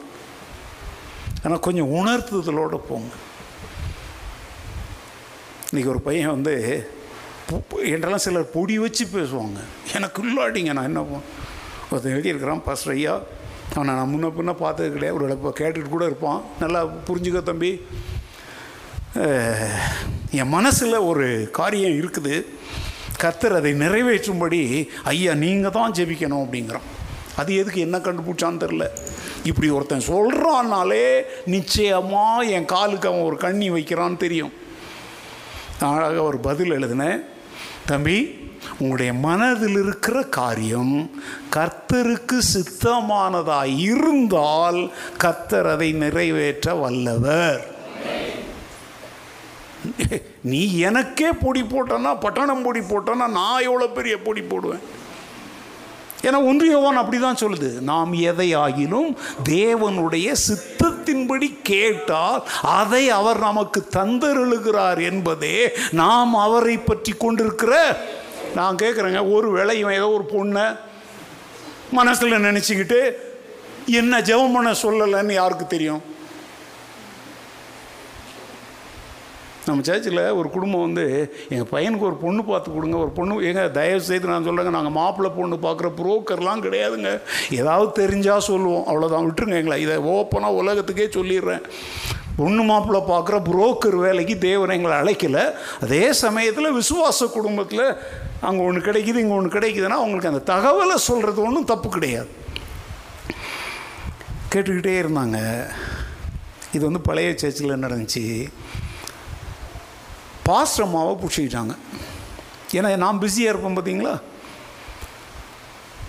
உடனே பாஸ்டர் அம்மா என்ன சொல்கிறாங்க, நாங்கள் வந்து நானும் பாஸ்டர் அம்மாலாம் ஒரு பதில் வச்சுருப்போம், இந்த நம்ம சர்ச்சில் நீங்கள் யாராவது ஒரு குடும்பத்து பையனையோ பொண்ணையோ உங்கள் மனசில் இருந்தால் சொல்லுங்கள், உங்கள் பிள்ளைக்கோ பையனுக்கோ அவங்க தகுதி உள்ளவங்களா இருக்கிறாங்களான்னு நாங்கள் என்ன செய்கிறோம், அதை நாங்கள் யோசித்து என்ன செய்கிறோம், ஒரு முடிவு எடுக்கிறோம் அப்படின்னு ஒரு பதில் சொல்லுவோம். இப்போ உங்களுக்கே நிறைய பேருக்கு நாங்கள் சொல்லியிருக்கிறோம். இப்போ உங்கள் பொண்ணுக்கு ஒரு மாப்பிள்ளை கேட்குவீங்க, நான் என்ன சொல்லுவேன், நம்ம சர்ச்சில் யாராவது உங்கள் பொண்ணுக்கு ஏற்ற ஒரு பையன் நீங்கள் நினைக்கிறீங்களா, அப்படி நினச்சிங்கன்னா சொல்லுங்கள், நாங்கள் அதை பற்றி யோசிக்கிறோம், ஒருவேளை உங்கள் பொண்ணுக்கு ஏற்ற பையனாக இருந்தால் நாங்கள் என்ன செய்கிறோம் அப்படி சொல்லிடுறேன், பதில் சொல்கிறேன். அதை மாதிரி பாஸ்டர் அம்மாவும் சொல்லியிருக்கிறாங்க. உடனே அவங்க வந்து அங்கே ஒரு பொண்ணு நிற்கிறாள், அவளை கை காட்டி, இந்த பொண்ணை நாங்கள் பல வாரங்களாக பார்த்துட்ருக்குறோம் பாஸ்டர் அம்மா, இவங்களை கொஞ்சம் கேட்டு பாருங்களேன் அப்படின்னு சொல்கிறாங்க. ஏங்க உண்மை என்ன தெரியுமா, அவளுக்கு 2 பிள்ளைங்க இருக்குது, அவங்க கல்யாணம் இந்த ஊரில் நடக்கலை, அது வெளியூரில் நடந்துச்சு, அது இந்த மரமண்டைங்களுக்கு தெரில. அந்த பொண்ணு 2 குழந்தை பெற்றாலும் தேவ கிருபையில் ஒரு கல்யாணம் ஆகாத ஒரு இளம்பெண் மாதிரி தோற்றத்தில் இருக்கிறா. இந்த லூஸுங்க அவளை பார்த்து கேட்குதுங்க, அம்மா கொஞ்சம் அவங்கள கேட்டு பேசி முடிக்க முடியுமா? என்ன ஒரு மாதிரி முழிக்கிறீங்க, எல்லாம் நிறைய பேர் அப்படி இருக்கிறீங்களாங்க.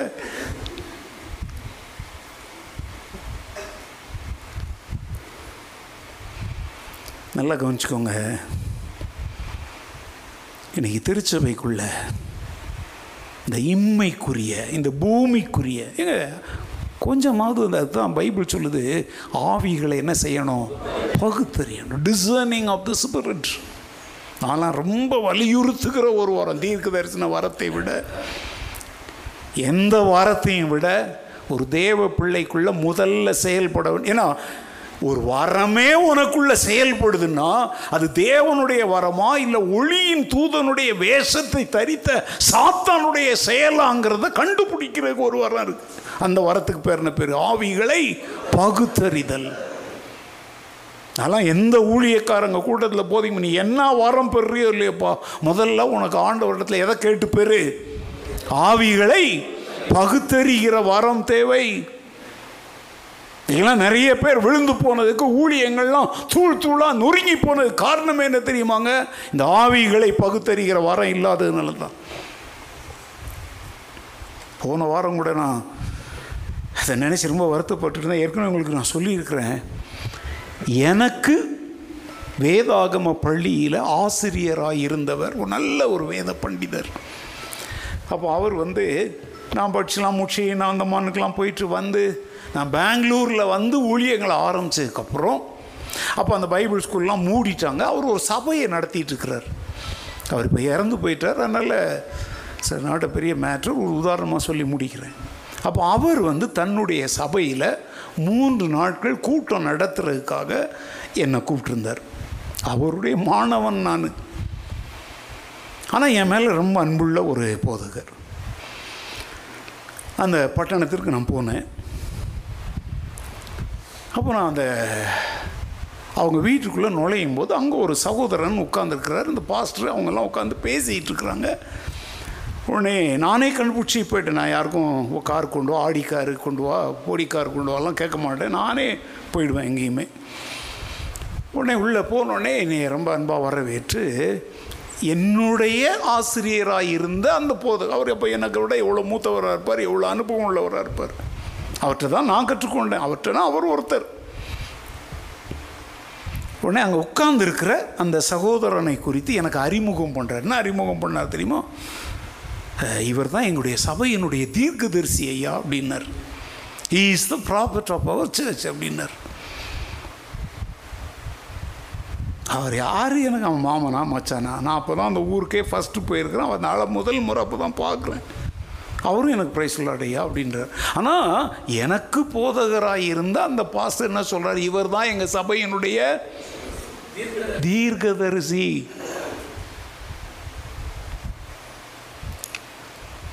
அவர் அப்படி சொல்லும்போதே எனக்குள்ள ஆண்டவர் சொல்கிறாரு, மகனே, இவன் தான் இந்த ஊழியக்காரனுடைய குடும்பத்தையும் சபையையும் சிதறடிக்க வந்த ஓனாய். இதை என் மகனுக்கு நீ என்ன செய்யணும்? எச்சரிக்கணும் அப்படின்னு ஆண்டவர் எனக்குள்ள சொல்கிறார். நல்லா கவனிங்க. 3 நாட்கள் கூட்டம் நடந்துச்சுங்க. அந்த தீர்க்கதரிசியை தான் இவர் சும்மா ஊன்று அவர் தான் எல்லாம் வந்தால் எல்லாம் அங்கே பண்ணுறார். விழுந்து விழுந்து உபசரிக்கிறார், எல்லாம் செஞ்சார். 3 நாட்கள் கூட்டங்கள் முடிஞ்சுது. அப்போ என்னுடைய போதகர் என்னை வழி அனுப்புகிறார். நான் என்னுடைய ப்ரீஃப் கேஸ், அந்த நாட்கள்லாம் ப்ரீஃப் கேஸ்ன்னு சொல்லுவோம் இல்லையா, விஐபி ப்ரீஃப் கேஸ் எடுத்துகிட்டு அந்த நேரம் வரைக்கும் இதை சொல்கிறதுக்கு எனக்குள்ள ஒரு சின்ன, ஏன்னா அவர் பெரிய தெய்வ மனிதன், எனக்கே ஆசிரியராக இருந்தவர் அவர். அதனால் அந்த 3 நாளும் அவரை ட்ரீட் பண்ணுற விதத்தையும் நான் பார்க்குறேன். ரொம்ப தலைமையில தூக்கி வச்சு கொஞ்சிறாரு. எப்படி நம்ம இதை சொல்கிறது? ஆனால் இப்போ 3வது நாள் எனக்கு ஆண்டவர் சொல்லலை. நான் அந்த வீட்டுக்குள்ளே நுழைஞ்ச உடனே ஆண்டவர் சொல்லிட்டாரு, இவன் தான். நல்லா கவனிங்க, இது சபையை கெடுக்க வந்தவன் சொல்லலைங்க. இந்த குடும்பத்தை உடைத்து இந்த சபையையும் உடைக்க போகிற ஓநாயாக உட்கார்ந்துருக்கிறவன் இவன் தான். என்னுடைய மகனுக்கு அவன் யாருன்னு தெரியாம உங்ககிட்ட என்னன்னு இன்ட்ரோடியூஸ் பண்றான்? தீர்க்கதரிசின்னு இன்ட்ரோடியூஸ் பண்றான். இதை என் மகனுக்கு நீ என்ன பண்ணு? வார்ன் பண்ணுன்னு ஆண்டவர் என்கிட்ட சொல்றார். 3 நாள் எனக்கு அதை சொல்ல முடியலை. எப்படி சொல்றது? பேகெல்லாம் தூக்கிட்டேங்க, ஜபம்லாம் பண்ணி முடிச்சாச்சு. அந்த தீர்க்கதரிசி விட்டுட்டு போக மாட்டேங்கிறோம். ஏன்னா இந்த 3 நாளும் பார்த்தீங்கன்னா எனக்கும் பாஸ்டருக்கும் பக்கத்துலேயே சுற்றிட்டு அலைகிறோம். இப்போ சொல்லலாம், நான் என்ன யோசனை, ஒரு கடிதம் எழுதிடலாமா? அப்போல்லாம் செல்ஃபோன் கிடையாது. ஒரு கடிதம் எழுதிடலாமா? ஆண்டவர் சொல்கிறார், பெட்டியை தூக்கிட்டு ஆனால் நான் சொன்ன வேலையை நீ என்ன செய்யலைங்கிறார். உடனே நான் என்ன பண்ணேன், இங்கேருந்து அந்த ஃபுட் மார்க்ஸ் இருக்குது பார்த்தீங்களா, அவ்வளோ தூரம் நான் போயிட்டேன். எனக்குள்ள சொல்கிறாரு, அப்போ நான் சொன்னதை செய்ய மாட்டேன் நீ. ஆண்டவரே, எனக்கு ரொம்ப தயக்கமாக இருக்குது. ஆண்டவர் சொன்னார், 3 நாள் பிரசங்கிக்க நான் உன்னை அங்கே கூட்டிகிட்டு வரல. என் ஊழியக்காரனுடைய குடும்பத்தையும் இந்த சபையையும் காப்பாற்றுறதற்குரிய எச்சரிப்பு கொடுக்குறதுக்கு தாண்டா உன்னை கூட்டிகிட்டு வந்தேன். டேயின்லாம் ஆண்டவர் சொல்லலைங்க, நான் சொல்கிறேன். நீங்கள் அது வேறு, ஆண்டவர் டேயின்லாம் சொல்லுவாரா? அது கூட கேட்டுக்கிட்டு இருக்கிறவங்க சொல்லுவாங்க. அது கூட உடனே நான் என்ன பண்ணேன் தெரியுமா, எதையோ மறந்து வச்சுட்டவன் மாதிரி உடனே அங்கேயே என் சூட்கேஸை வச்சுட்டு வீட்டுக்கு வெளியில் அந்த ஐயாவை நான் கூப்பிட்டேன். என்னுடைய போதகரை கூப்பிட்டேன், கொஞ்சம் இங்கே வாங்கய்யா அப்படின்னோடனே அவர் பதறி அடிச்சுட்டு என்னாச்சு என்ன ரொம்ப அப்படின்ட்டு வெளியே வந்தார். அப்படியே பேசுகிற மாதிரி என் பெட்டி வச்சுருக்கிற அந்த இடத்துல கூட்டிகிட்டு வந்துட்டு, அவர் தீர்க்கதரிசி என்னன்னு தெரில, வரல. நான் அவர்கிட்ட சொன்னேன், ஐயா, நான் உங்கள் வீட்டுக்குள்ளே நுழைந்த அந்த க்ஷணமே, அந்த செகண்டே ஆண்டவர் என்கிட்ட சொன்னார், நீங்கள் தீர்க்கதரிசின்னு ஒருத்தர் அறிமுகம் செய்தீங்களே, அவனால் உங்களுடைய குடும்பம் துண்டு துண்டாக சிதறப்போகுது. அவனால் இந்த திருச்சபை என்ன செய்ய போகுது? துண்டு துண்டாக உடைய போகுது. இதை உங்கள்கிட்ட எச்சரிக்கும்படி ஆண்டவர் என்கிட்ட சொன்னார். ஆனால் இந்த 3 நாட்களும் உங்களை எப்படி சங்கடப்படுத்துறது, இதை எப்படி உங்கள்கிட்ட பயப்படலைங்க. ஏன்னா அவனும் சுற்றிக்கிட்டே இருக்கிறான். உன்னை என்னுடைய போதகர் இருக்கிறார் பார்த்தீங்களா ரூபன், அப்படி என்னை கடிந்து கொள்கிறார். வயசில் மூத்தவர். யார் சம்திங் எனக்கு தெரியும், நீ பைபிள் ஸ்கூல் படிக்கும்போது ரொம்ப ஸ்ட்ரிக்டான ஆள். அவர் என்னுடைய பழைய கால வரலாறுலாம் சொல்கிறார். ஐயா, கர்த்தர் சொல்ல சொன்னதை சொல்லிட்டேன், இட்ஸ் அப் டு யூ. ஆனால் நான் சொல்கிறேன், ஊழியத்தை மாத்திரம் இல்லை, எதையும் உடைக்க போகிறோம். என் போதகர் அதை ஏற்றுக்கொள்ளலைங்க. என் மேலே ரொம்ப மிகுந்த அன்பும் மரியாதையும் உடையவர், ஆனால் நான் ஸ்ட்ரிக்டானவன்றது அவருக்கு தெரியும். நீ எப்போவுமே இப்படி தான் அவசரப்பட்டு இதையும் சொல்லுவார் ரூபன் அப்படின்னா. சரியா, உங்களுக்காச்சு கத்தருக்காச்சு, கத்தர் சொல்ல சொன்னதை நான் என்ன பண்ணிட்டேன், சொல்லிட்டேன் அப்படின்னு. ஆனால் என்னுடைய போதகர் நான் சொன்ன என் வார்த்தைகள் அல்ல, யாருடைய வார்த்தைகள், தேவனுடைய வார்த்தைகளுக்கு அவர் செவி கொடுக்கலை. ரொம்ப வருத்தத்தோடு உங்களுடைய வீட்டுக்கு அனுப்புறதுக்கு முன்னாடி நான் சொல்லி அனுப்புகிறேன். அதை முழு விவரம்லாம் இங்கே சொல்ல முடியாது. ரொம்ப கேவலமான காரியம். அந்த போதகருடைய குடும்பத்தை தூள் தூளாக்கணும். அந்த சம்பவத்தால் சபை சிதறி போச்சு. என்னுடைய போதகர் ஹார்ட் அட்டாக் வந்து செத்துட்டார். இப்போ சொல்லுங்கள், ஒரு ஊழியக்காரனுக்கு பிரசங்கிக்கிற தாளந்து ரொம்ப முக்கியமாக, தீர்க்கதரிசனம் சொல்கிற தாளந்து அல்லது வரம் ரொம்ப முக்கியமாக, எது முக்கியம்? ஆவிகளை பகுத்தறிகிற வரம் ரொம்ப முக்கியம். ஆண்டவர்கிட்ட நீங்கள் கூட, இது ஊழியக்காரங்களுக்கு இல்லைங்க, எல்லா மீட்கப்பட்ட தேவ பிள்ளைகளுக்கும் தேவன் வைத்திருக்கிற ஒரு தெய்வீக ஸ்லாக்கியம், சூப்பர் நேச்சுரல் நாலேஜ். நீ சரீரத்தை பார்ப்ப, ஆனால் இந்த ஆவிகளை பகுத்தறிகிற வரம் உன் உள்ளத்துக்குள்ளே என்ன ஓடிட்டு இருக்குங்கிறத பார்க்கும். ஏசு கிறிஸ்துவை அநேகர் பல விஷயத்தில் வந்து என்ன செஞ்சாங்க, ஃபோர்ஸ் பண்ணாங்க. பைபிள் சொல்லுது, அவர்கள் உள்ளத்தில் இருப்பதை அவர் அறிந்திருந்தபடியால் அவர்களுக்கு அவர் என்ன செய்யவில்லை, இணங்கவில்லை. இதே காரியத்தை அசுத்தாவி கூட செய்து, எப்படி தெரியுமா, ஜோசியம் பார்க்கலையோ, ஜோசியம் கையை காட்டு, ஒரு மைய தடவு, நல்லா கவனிங்க, கவுண்டர் ஃபீட். அதையும் மக்கள் நம்புகிறாங்க. அப்படியே கையை திறந்தோடனே விபூதி வரும், வாட்சி வரும், என்னென்னவோ வரும்.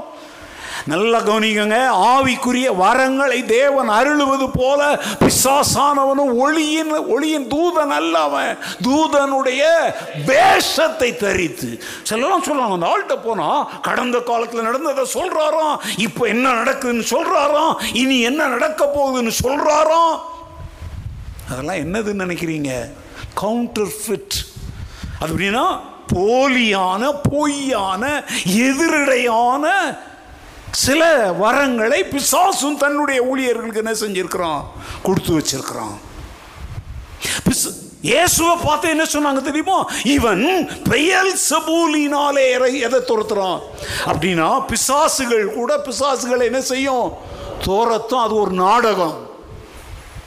அதனால பிசாசு துரத்துற எல்லாருமே ஆவிக்குரிய வரம் பெற்றவங்க, பல்லை இழிச்சு ஏமாந்து போயிடாதீங்க. குறி சொல்லுகிற ஆவியை உடையவங்க பைபிள்ல இருந்தாங்கன்னு பார்க்கிறோம்.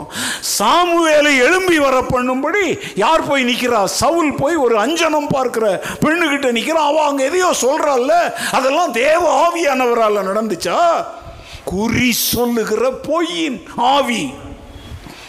பவுல் அப்படி ரோட்டில் நடந்து போகிறாருங்க, பிசாசு பிடித்தவள் ஒருத்தி பவுலை பார்த்து, உன்னதமான தேவனுடைய ஊழியக்காரர், ரட்சிப்பின் வழியை நமக்கு, அந்த நமக்குன்னு பிசாசை சேர்த்து சொல்லுங்க, பிசாசுக்கு ரட்சிப்பு இருக்கா? பவுல் என்ன செஞ்சார், கடிந்து கொண்டார். அந்த அசுத்தாவி அவளை விட்டு என்ன செஞ்சிருச்சு, அவளை வச்சு வியாபாரம் பண்ணவங்கெல்லாம் ஊரே கூட்டி ஒப்பாரி வச்சானுங்க. ஏன் தெரியுமாங்க, ஒளிக்கு முன்னாடி இருள் நிற்க முடியாது.